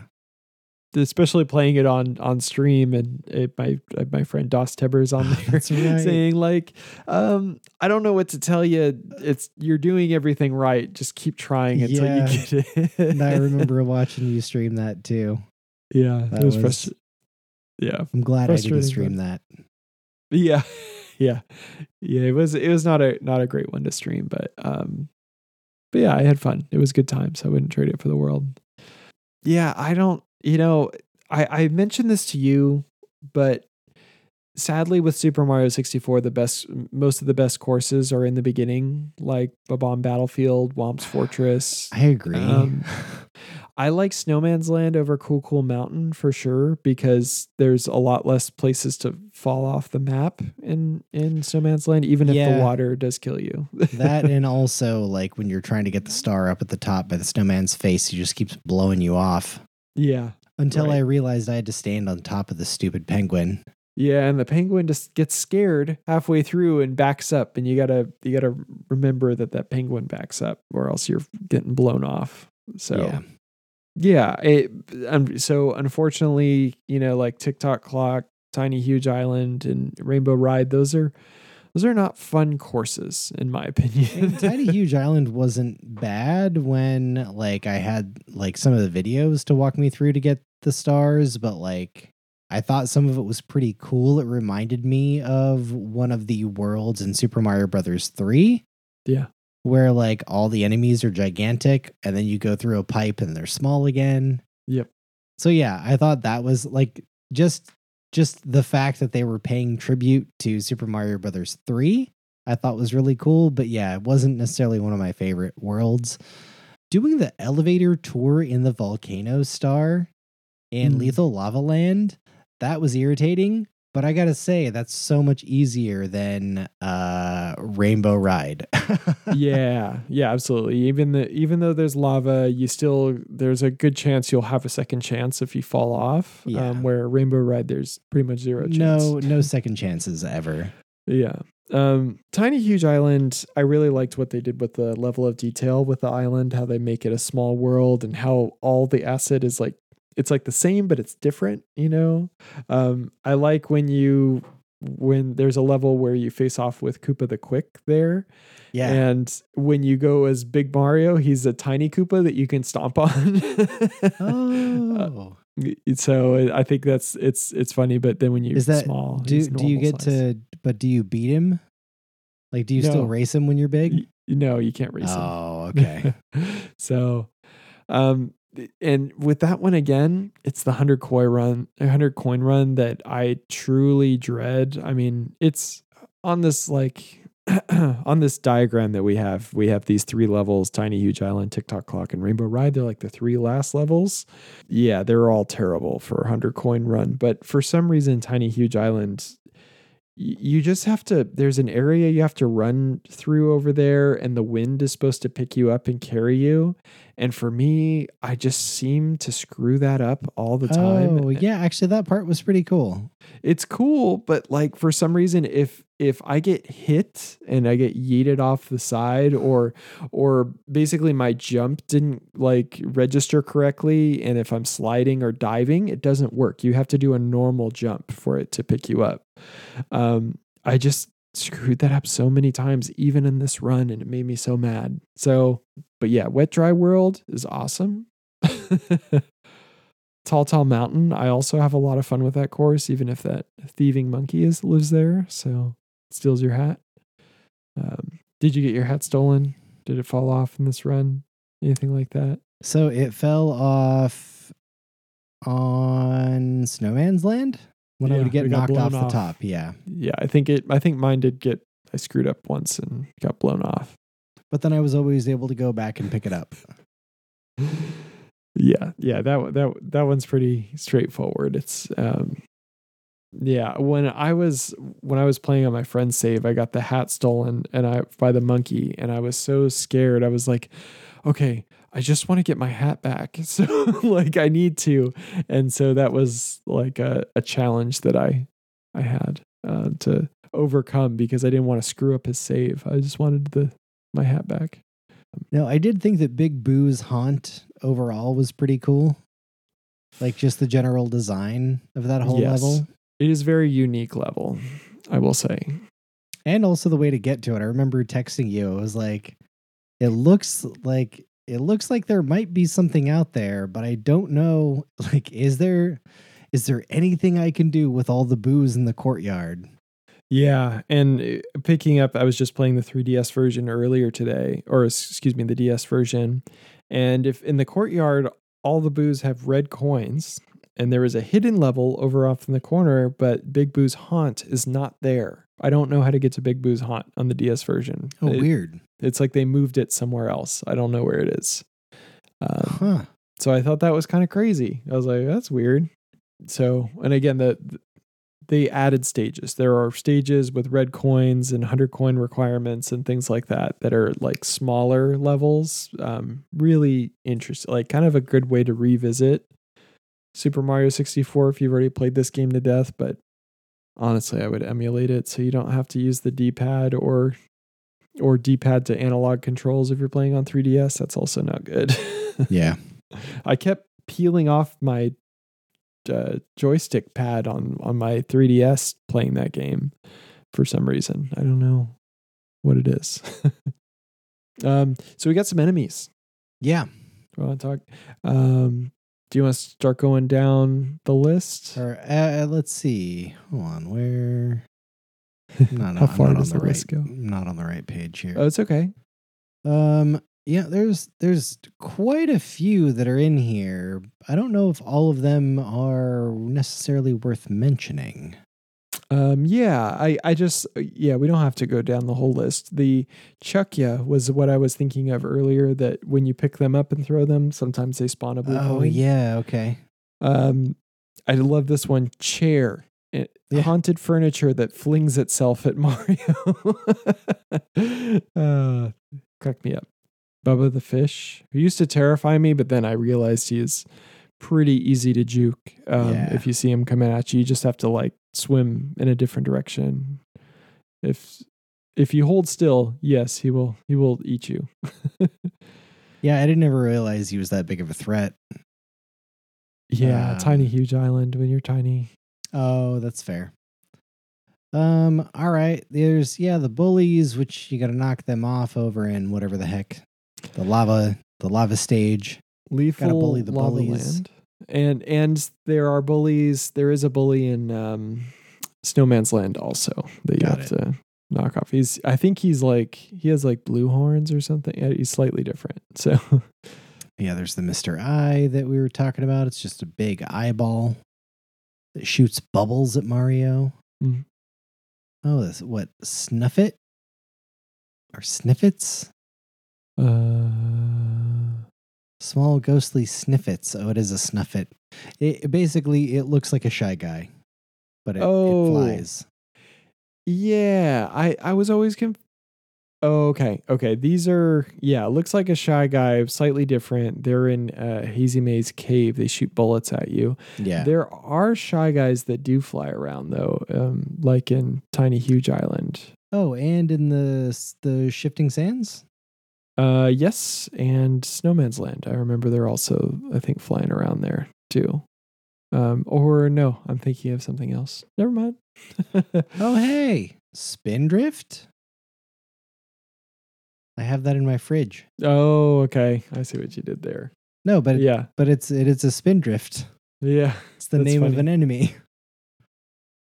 Um, yeah, and then we've got, you know, the returning enemies like the Koopas, the Bob-ombs, the Boos, the Bullet Bill. Wait, Bullet where's the Bullet Bill? Oh, never mind, I remember. There's a Bullet Bill like fairly early in the game, right? Yeah, so uh, Whomp's Fortress, they shoot Yeah. bullet bill. It's, it, I feel like the I feel like that's must- underutilized. I feel like there was a technical issue for that. Like we got it working in this level, but let's not do that again. Yeah. there I love how the the passive shark, it's not an enemy, it's just a passive mob. its, its name is sushi. Yeah. uh, And Unagi is the eel, which is Yeah, I think oh. is just Japanese for eel. yeah. Pretty much. Uh, Um, let's see. We got our Goombas of various sizes. Those tiny Goombas, the Goombets. Those were irritating to try to kill yeah. because you'd you'd butt stomp the ground and you just like knock them away. You'd have to get right on them. Whereas the game the game is pretty forgiving. I gotta say, I gotta thank Nintendo on this. That like if you're doing a butt stomp on a Goomba or a Koopa Troopa or anything that you can butt stomp, you don't have to be super precise. Yeah, right. Yeah, they they give you a lot of wiggle room there. Um, oh, excuse me. The the shy guys I'm referring to are called fly guys. Ah, because they are flying shy guys. Yeah. Oh Um, yeah, the description is shy guys that spit fireballs and fly with propellers that and make that make Mario spin when jumped on. You know, we got our thwomps, our swoops, little bat. Yeah, I I liked know, that Toxbox are in this game too. Those sort of big boxes that roll around and will flatten you. Um, I don't know. They always they always put me on edge whenever they're around. um, I think they were only in the shifting sands as far as I can remember. I don't re- I don't know. It's called what? It's called a Tox box. It's just a giant box that rolls around that's hollow on one end. Oh, yes. Okay. So Yeah. that you yeah. You can Yeah, I think you're right. you I think it is in the shifting sands. But yeah, I think that's really, I mean, all we can talk about. I don't think we were going to cover bosses. Uh, oh, yeah, bosses yes, is we on here. It's on here. You know, there's Bowser. Yes. Yeah. Um, You get, you get practice. You get practice for your Bowser fight with King or sorry, Big Bob-omb. yeah. Yeah. He's a little friendlier. He doesn't breathe fire. Um, and then uh, the Whomp King. I so I watched a speedrunner being uh, kill Whomp King, and um, now that's the only way that I fight him is Oh yeah. Wh- when he goes to stomp on you, if you jump in the air and perform a butt stomp while he, it, you, you basically won't have collision with him. So basically, as he's landing, you are already performing the butt stomp that does damage on him. Oh. So if you time it just right, just as he hits the ground, you stomp him. So it's like you're kind of like try and stop me, and you just phase through him every time. You know, Oh, that's funny. it's it's pretty easy to do once you've seen it. So Okay. um, we've got some big variants of bosses: Big Boo, Big Mister I, and Big Bully. Just now, Big Boo, I, I gotta give a shot. You know, you fight him like three times. Like You do. you fight him in the main room, you fight him on the roof, and then you fight him in the basement of of Big Boo's haunt. So you got to fight him everywhere. Oh, Eyerok. This is that's a that's a fun pun, and um, it's a cool boss. It's now I the win. don't win- know if I remember this one. So this one you fight in the pyramid. You Yeah. uh, there's a specific level in the pyramid that um, yeah, in the shifting sands land, right? Oh, stand for stand tall on the four pillars. I didn't do that star. Yeah. So once you get inside, you I think you have to make it to the top of the pyramid or something. Okay, I've been to the top. Oh, okay. Okay. Okay. I got it. So I think stand tall of the uh, four um, pillars. It basically the top of the pyramid explodes, and it makes a new entrance into the pyramid that drops you into Oh. a box that brings you down to the middle of the level where you can face off against Eyerok, and he gives you a star. Okay. He's he's pretty easy. He basically just does some things like he tries to smash you, and while with one hand, and while the uh, that's happening, the other hand's just sitting there, and you want to punch him in the eye. Um, you do that like I think it's like three times to each hand, and then he gives you a star. okay. Um, it's a fun boss. I just I like him. He um, the the Wind Waker has a boss just like him, kind of um, sort of this giant head with hands that you, you got to shoot with arrows, but it's it's fun. Fun boss. Not not particularly like probably not going to die, but I'm still having fun fighting. Um, there's the chill bully, the one with the spike on his head instead of the horns. yes, I remember fighting that boss. It's funny they call the per- piranha flowers, piranha flowers, piranha plants like a boss. I mean, there there is one area you have to face off some big ones on. Oh on yeah, yeah, I remember that. Island. So, I guess it's a boss. But yeah? I guess for the, the mission pluck the piranha flower, I didn't realize that was a boss. Like I'm I'm with you. That didn't seem like a boss encounter. yeah. I did Um, not I did not encounter Wiggler though.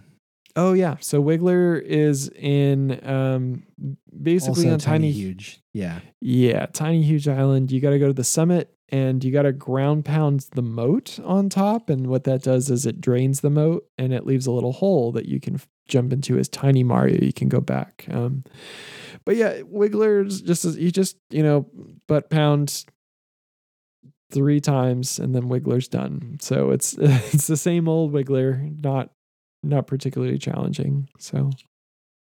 Well- Wiggler's always kind of like a softball boss, I think. in Yeah. 3D Mario's. Yeah, and there were three encounters with Bowser. Bowser in the Dark World, Bowser in the Fire Sea, and Bowser in the Sky. Yeah. Um, each yeah, the first two I know we talked about um, just I, in in some form of conversation Mhm. where it's like the first two encounters you throw them into a bomb once. The last encounter you got to throw them into a bomb three times. yeah. I thought always thought that was weird. I would have probably preferred a progression of one, two, and three, but I, I guess I'm not mad about it. Yeah. I mean, Fire Sea would not have been as fun um, if I had to throw them twice. But it's just there seems to be, you know, normally you get a natural progression in these in these games. So, Yeah. um, but it does make the final battle feel a little bit more epic. Like, Yeah. Um, it took me a lot of tries, but you know, the persistence paid off. yeah, it, same for me. I think. Well. Maybe not as many, but it definitely took, Well, yeah. took me at least five tries to to get him, and a lot of it was being a little greedy and trying to throw him when the blue fire was coming at me, and um, Same. Well, because I never knew that it was going to be coming until I was already spinning him around, and then I'd see it, and I'm like, "Oh crap!" Yeah, exactly. So the, this what we're talking about is these little blue flames that sort of fire off in a triangle direction. Like when it when it lands, it kind of bounces in three directions, and one direction's always pointed at you for some reason. Yeah.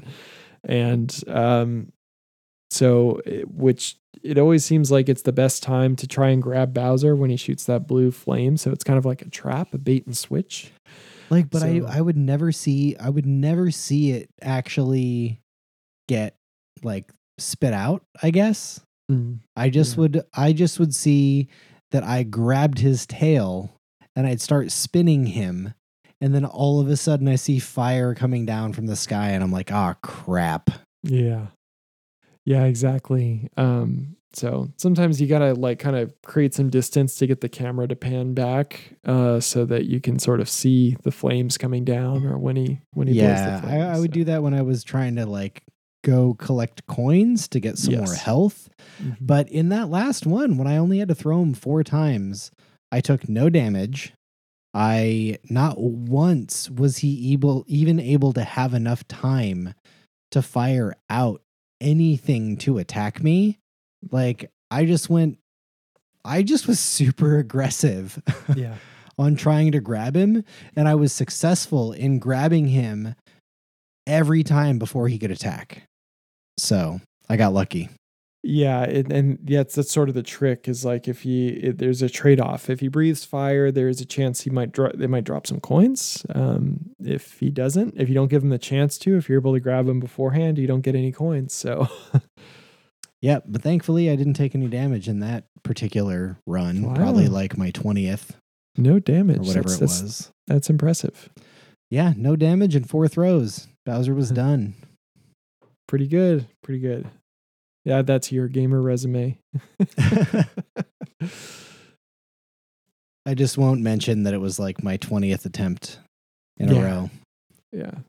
That's all right. I you know, I've seen other, you know, Twitch streamers who are, you know, very capable gamers, you know, have a lot of trouble with that fight. So um Yeah, just the precision of having to throw Bowser into one of the bombs is like, it's hard. yeah. Yeah, it is. Um, Not even just one, into three of them, and they don't, and they don't respawn. Like once you've used that bomb in that area, you can't throw it back. Mm-hmm. Or sorry, you can't throw him back in the same spot. Yeah, and um, and that third str- throw, he uh, knocks the sort of edges off the platform to make a star-shaped platform. So it's a little. You don't have the luxury of like kind of throwing him short Yeah. distances to get closer to the bomb. Yeah, So- you at least by the third one, you really have to be accurate. Yeah. So I think that's Super Mario 64. Um, I had a lot of fun with it, and I had so much fun that once I got to 120 stars, I was like, "That's that's it. I, I kind of want to play more." so that's why I picked up the 3DS version, just so I could get like a different perspective and A/B test. Um, but yeah, what did what did you think? Finally beating the game, It's great. Glad I finally did it. worth the wait? Yeah. yeah. Overall, I'd say it was, it still holds up really well. Again, I really strongly recommend using an N64 controller if you can. Um, get one of those Nintendo Switch ones if you can.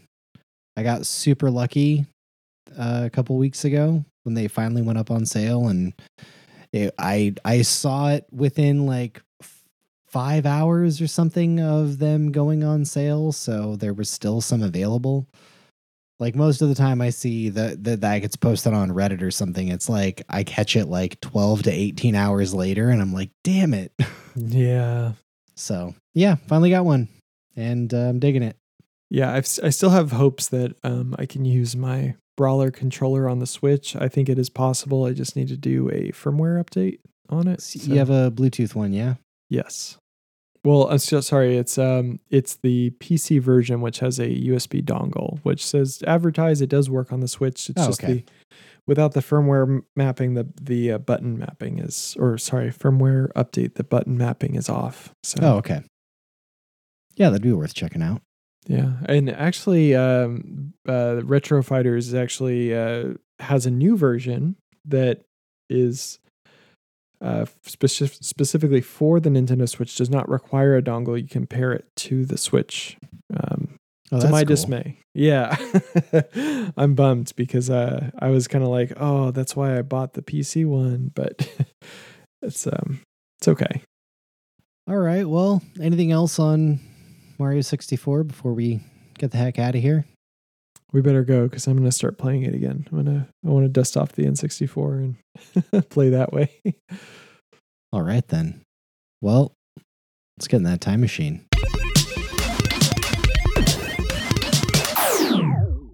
And we have arrived back to present day, which again is the past for you listeners. It's December the 28th. The year is 2022. Not much longer, though. That's that's true. That is we're we're almost done with this year. Um. So yeah, now is the part of the show where we talk about the stuff that we've been playing, and uh, you've definitely got a bigger list this time around. I do. A symptom of being on vacation. Heck yeah. um, I I've got a lot of stuff that I've already been talking about, like Overwatch Two. Haven't played a ton of it, but I've played some, and have been playing. I've been playing a lot of characters that I don't normally play, as a way to kind of incentivize myself to play. Also, you know, all of the chat functionality is turned off, so I can't see any toxic comments. So it actually feels like a really great feels like a really great welcoming environment because there's Mhm. no really salty, racist, offensive, misogynistic the list goes on and on. language. So feels a lot better. Um, but still, I haven't played a whole lot. Still only, still only a handful of days in the past two weeks. Um, but also did get to play some more Proteus with a friend of the show again, Mr. Rabid Jalopy. oh, nice. And um, yeah, had a nice time playing with him two weekends ago. I think it was the weekend right after we recorded our our most recent episode, other than this one. Um, so yeah, played some more of that. Um, still been playing Vampire Survivors. I'm actually trying to see if I can get 100% of the achievements oh, in Vampire Survivors because I'm close. okay. like, I think I have less than 20 to go, and there's 130 of them. Oh my god. I don't know. Yeah, I've played this game a lot. Okay. Um, and I did actually buy the game now. I've been playing it on Game Pass, but I decided to buy it on sale for four dollars Okay. uh, as opposed to five. And Yep. I also got the DLC on sale for a dollar seventy nine. Oh, there's DLC. I need There to look, is I need to look at that. some some great value for the amount of time I've put into this game. Yeah. and still having a really good time with it. I still haven't seen all of it. I still haven't played like one or two of the levels, and I have unlocked nearly every character and nearly every weapon and modifier, but not quite. There's still like a handful of characters that I need to get to like level 50 or level 80 or survive 30 minutes with. But anyway, I yeah, still been playing that game quite a bit. And I've really picked up in the past few days, um, in the last four day weekend that I just had for the holiday. uh, I've been playing a lot of Tiny Tina's Wonderlands again. Okay. And I really want to see if I can get through the story of that game, but I think I'm maybe like half the way through coming across some really unique and fun guns. The the voice acting I feel like is great. The storyline is ridiculous. Um yeah, it's just been a lot of fun. And then continue to play some Mario Kart 8 Deluxe. Uh playing some of the new some of the new races, you know, just digging the new courses. And then because of playing Mario 64 and kind of wanting to have some more 3D Mario, but I didn't want to I didn't want to have exactly the same type of 3D Mario experience. I opted to play some more of Super Mario 3D World and Bowser's Fury on the Nintendo Switch, which I 100% completed that game on the Wii U. I don't think I'm necessarily going to try to 100% complete it again on the Switch, or if I'll even keep playing this now that we're not playing Mario 64 for the show. You know, I got through another couple worlds in it, and it's it's a beautiful, beautiful game. I feel like it is the perfect mixture of a 2D and 3D Mario game. Like, fantastic that's that's pretty much everything I've been playing. I know I think there's a couple other titles that I've put like barely barely any time into, but um, these are all the things that actually got some some decent playtime from me. All right. Um yeah, so I've also been playing some Vampire Survivors and got crazy addicted to it for a few days. Um, I kind of put it down at some point because That's I think fair. I got a little. Um, I felt like I wasn't improving very well, and I, I definitely bought some. Like I buffed my stats a little bit. I realized you got to do that at some point. You got to buff your stats and you got to try out different characters so that you actually then in future runs get the weapons that they are first associated with to show Uh-huh. up. Okay. Okay. Well, I don't know how to unlock any characters. I'm, that's why I'm having a hard time. So, uh, a lot of it's just from playing. Like Okay. it, it it it doesn't happen a lot early, and then Mhm. once you start getting enough buffs and surviving longer, then it's like when you get le- you know characters to level 20, level 30, level 50, level 80, depends on the character, then you'll get a new unlock for something okay. and like sometimes it's a character Mm. or also pro tip real quick if if you are in any one of the levels and you see a question mark on the map like when you press start Uh-huh. go to the question mark Okay. That's all i will say is go to the question mark Gotcha. Good you will happen. find your answers about Alright. characters Sounds good. I will I will check that out. I it runs really well on the Steam Deck too. Like sips power, like like 6 watts of power, which is one of the lowest that I've seen. Um so like that means that I could play that game for like 5 hours like on, on a single charge of the battery. So I think that that's really awesome. you're like what do you mean the battery's dead i just started playing 20 minutes ago Yeah. Oh, it has fi- been five hours. exactly. So um, it was really handy to play like first thing in the morning at the airport on the way back. So I was playing that. I also got it on sale for like four bucks. And I just picked up the DLC, so that's good. It's a bargain at twice the price. Yeah, it just I don't know. It just feels it's like we kind of talked about it. You said it's kind of like a clicker, like cookie clicker. It's kind of like Cookie Clicker meets a meets a shmup, but I also agree with what you said. Yeah, I said it's also a little bit of Madden because I feel like Yeah. you're you're sort of running around the defense. It reminds me you're of playing, like playing 16-bit Madden. Yep. Yep. Just sort of running away, trying to get around the defense. Yeah. Anyway, that's what it kind of feels like. So See, a lot of why, That's why you need the garlic the garlic's really powerful. I love it. and the the King Bible. yeah, King Bible's fun too. I like th- those are the kind of weapons I like using, and like the You gotta get boomerang you gotta get evolutions, man. Actually, Yeah. the boomerang is amazing when you get the evolution.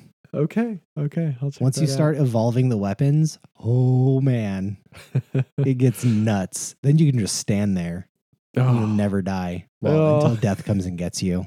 Oh, that's that's great. That's great. That sounds awesome. Um, so something else I fired up for a little bit just to see if it would run on uh, the Steam Deck or how it looked is um, Psychonauts 2. Nice. So since I have my save on Steam, I thought, well, I haven't been playing this game, and a lot of it is because I didn't want to sit at my PC and play it.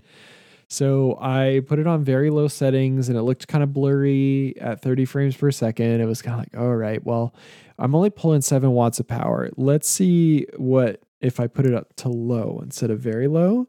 I'm like, okay, we're still seven watts of power. Let's see what can we do 40 frames per second? 40 frames frames per second draws like eight, nine, 10 watts of power. I'm like, that's still pretty good. That's where we want to be. You know, I I um and and so it plays pretty well and i might be able to be playing psychonauts 2 handheld so i want to keep Nice. so i want to finish that game one of these days so that's i'm gonna put a pin in that i'm not I'm playing some other things right now while i'm on vacation but when i uh when i need to play portably that's that's what i'll be playing um i read an article while i was on vacation um about a game sing uh basically the author was singing praises about Lemon Cake, which is sort of like a Stardew Valley type of simulation game, but it takes place in a bakery. And Oh, okay. your uh, job is um, basically to uh, per- take orders from customers that come in, and um, it's sort of got RPG elements. So you're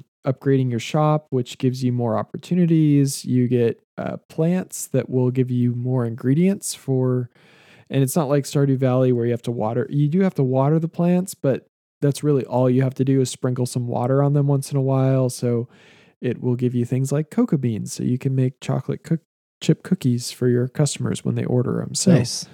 Um, so there's like kind of a, a little bit of like overcooked meets Stardew Valley almost in a way because you're like sort of prepping things and prioritizing things and trying to keep the fire stoked so you can keep baking things.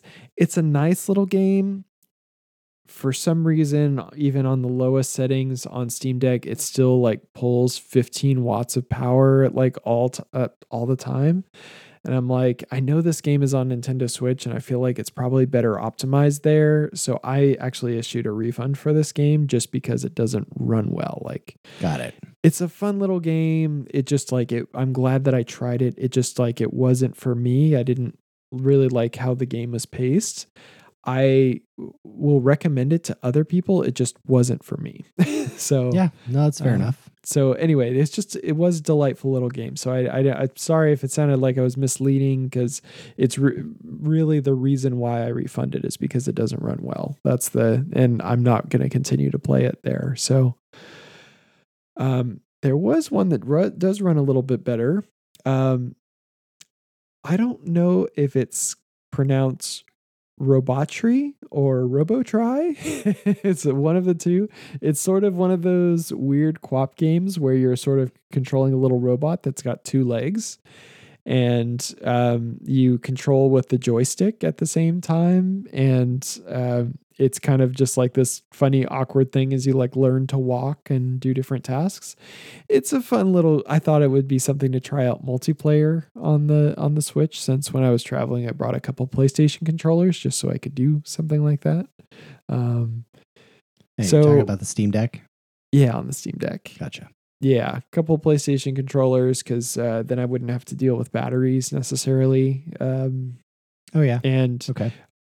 I don't have two. Well, I guess I do technically have two Bluetooth Xbox controllers, but that's just like I, I was gonna be just throwing these into a suitcase, so I used my PS4, you know, DualShock fours. You only I have two worried about them. Bluetooth compatible Xbox controllers.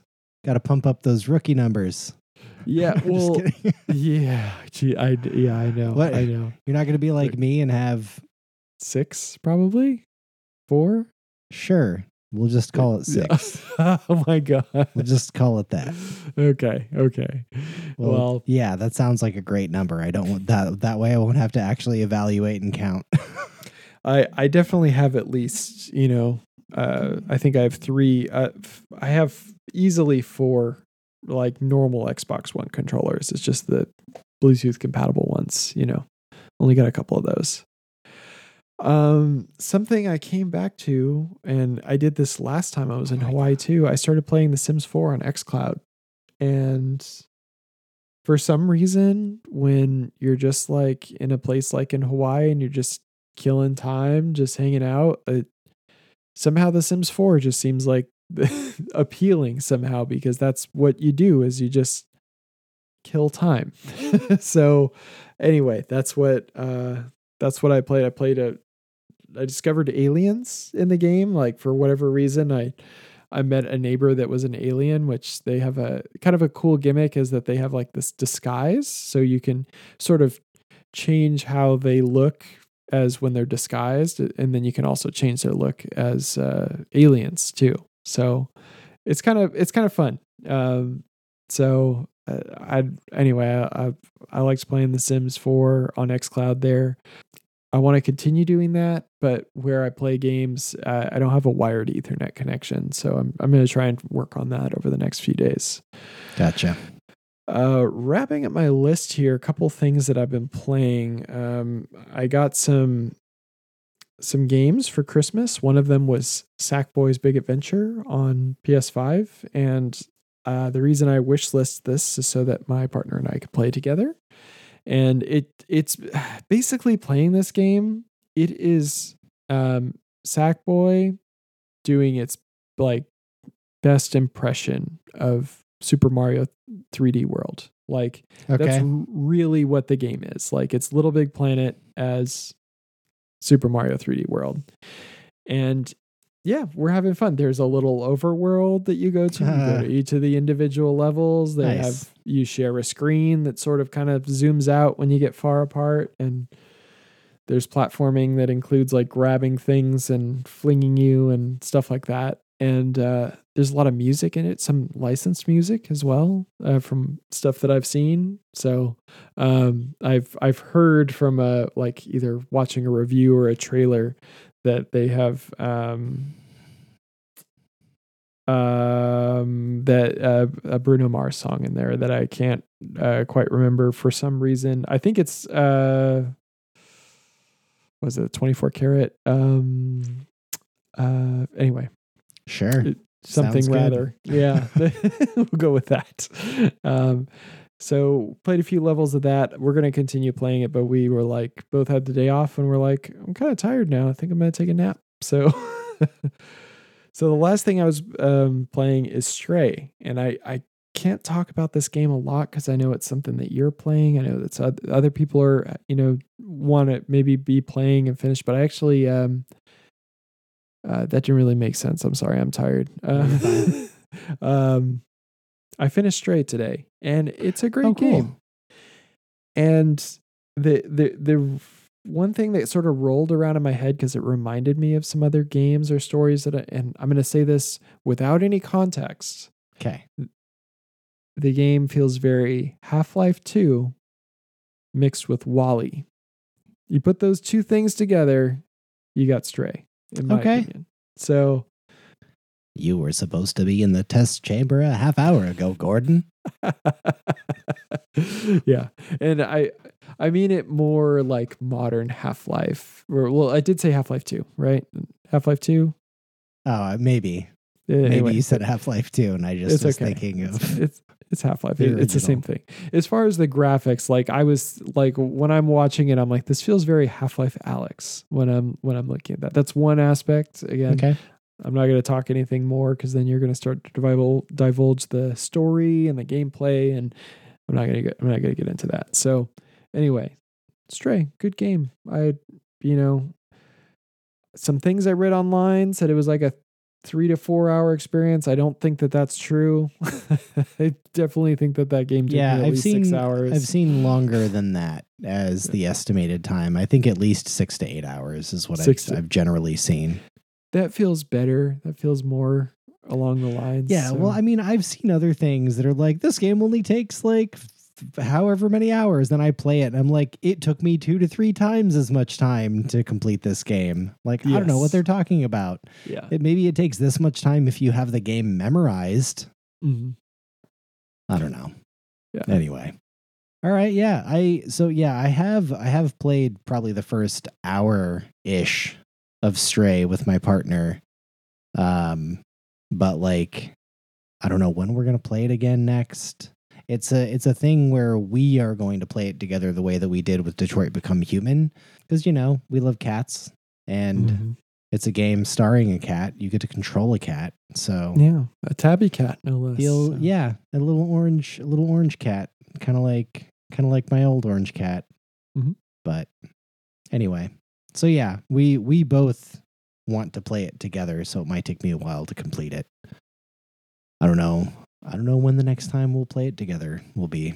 So hopefully schedule not, some time. Make yeah, it hopefully happen. not too far in the future from now because I really would like to get through the game. Mhm. Um, just because I want to play it. It's funny. I was uh before before my partner went to go visit her family earlier this month. Um, I just bought Stray. We hadn't played it yet, and she was like, "Don't play through it while I'm gone, and then when I come home, pretend like you never played it and act like you're playing it for the first time with me." And I was like, "You read my mind." I was like, I was considering doing that because I really wanted to get through the game and play it before the end of the year. But Oh, that's funny Um, because I, I was like, you probably, that's never happened. You wouldn't do that. And that's so funny that you actually were thinking of that. That's, I mean, because selfishly, I really wanted to play the game. Like, Yeah. I really, I do really, really want to like see what it has to offer. Because you know, how long or how often does a does a game come around where you get to be a cat and it does it well? yeah. I mean, there's, again, it's not really a spoiler, but there's a meow button. Yes, Which is- the circle button. yeah, exactly. Yeah. Which it's is great. It's it, just like in Untitled Goose Game, how there's a honk button Yeah. and a way to flap your wings. I'm like, you, you guys know what you're doing. Like, my my two of my cats were like glued to the TV Mm, mhm. when we were playing this game. I have Um, pictures of my dogs doing the same thing. Yeah. just watching. just like riveted seeing other cats on the TV. So Yeah, yeah. It's they must be doing something right, right? So yeah. So hopefully, you know, in the near future, I will be able to progress more than an hour into the game. Um, all right. I think that's I think that's everything. Do you want to tell the folks at home the game that we're going to be playing next? yeah. Um, since I technically picked it, but I think it's a game that we're um we both is near and dear to our hearts. Um, so our next episode is going to be a Portal, and for the PC. And other stuff, but you know, Yeah, PC because that's what it came out on first. yeah, yeah. Exactly. Um, it's was was it? What did it come out first? Was it a simultaneous release with the Orange Box? I thought it was. I don't think so. I think it came out on its, or maybe, maybe it was. I feel like I bought Portal on its own on PC, but then I bought the orange box for Xbox. Mm. I mean, uh, it's it's yeah, it's possible that on PC you could purchase them separately, but uh, because I owned everything separately on PC already. but I, I think that they it was a simultaneous release. So to the internet. Yeah, you're right. It was released in a bundle, the orange box and the, the only reason I know that, and P and PS3. yeah, the, the only reason I know that is because I was so hyped, and I think the PS3 was later, but um, but Xbox, yeah, 360, I was definitely got was like biting at the bit because I had been watching trailers for months. Oh, didn't it? Didn't it also release Half Life? Uh, Episode two, epi- yeah, episode two. Yep. was simultaneous, right? That's right. Okay. All right. Yeah, that was oh god, that was a revelation. There was so much content, and if I remember right, I think uh, some of my friends like uh, Crawfish Prince, Crawfish Print Pinch, Pinch. Uh, it was his first time experiencing Half Life Two. As I, I think I, I may have purchased it for him on the PS3, the orange box. Uh, anyway, back when uh, I could also play TF2 on console. I wonder if the I wonder if you could still play TF like vanilla TF2. From the orange box. I don't know if it would be vanilla. I think it would have some updates, but I think it it might. Well, it's vanilla because it, oh, I- to me, I'm saying it's vanilla because it's it's pre hats. Oh, Like, Mm. there's no inventory system in the orange box version of PS or of TF2 for console. Mm, I see. Okay. Huh. I might have to see if there's still a TF2 server up on the 360 version of the orange box. Anyway, Yeah, I, I, would I would bet that I feel like it would still be running. I I don't know. It's either that or they've already taken care of that years ago. I can't remember though. now now I need to find out. Anyway, so yeah, I'll probably be playing this on my PC. I might try to fire up the uh, Portal RTX version that was just released and Mm. see uh, see if my card handles it okay. It's not not as young as it used to be, but it's still not bad at all. yeah, yeah. It's yeah. It's uh definitely worth. I I I would definitely be curious to see if it uh how it how, what it's like. Um, because they've done a lot of work on those assets for that version. Yeah, it looks really good. I actually was watching the day uh, or a couple days before it released. Um, streamer that I watch named Nalvara. Um, Nvidia sent her a 4090 or no, or, or 4080. Sent her a 4080 and was like, "Hey, will you play Portal RTX? Here's a 4080." Wow. and like stream it. so she got a advanced copy, um, and it looked great. But you know, she was playing with a 4080. yeah. Right. Moneybags card. yeah, but it was funny when she was talking about it on her stream. She was like, "So when Nvidia reached out to me, I was like, yeah, right. This is probably a joke." Mhm. And then even when it showed up, she's like, "Yeah, good joke." yeah. Until she like actually opened it up, was like, "Crap, there actually is a GPU in here." yeah. Jeez. anyway, yeah. So come on, Nvidia. We we could use some stuff if you want to sponsor us. hey, I'll I'll play I'll play Portal on a twelve hour stream for if uh send me one of those cards. Yeah, same. Just putting it out there. So Well, yeah, do do something. I'll do something fancy with it. All right. Anything else before we get the heck out of here? I don't think so. All right. Well, hey everybody, thanks so much for listening to the show. We know there are a lot of podcast options out there, and we appreciate you taking the time to put our words in your ears. It really does mean a lot. You can also check out our website at www.retrogametimemachine.com, and you can subscribe to this podcast on Apple Podcasts, Spotify, Good Pods, and probably every every other podcasting app out there.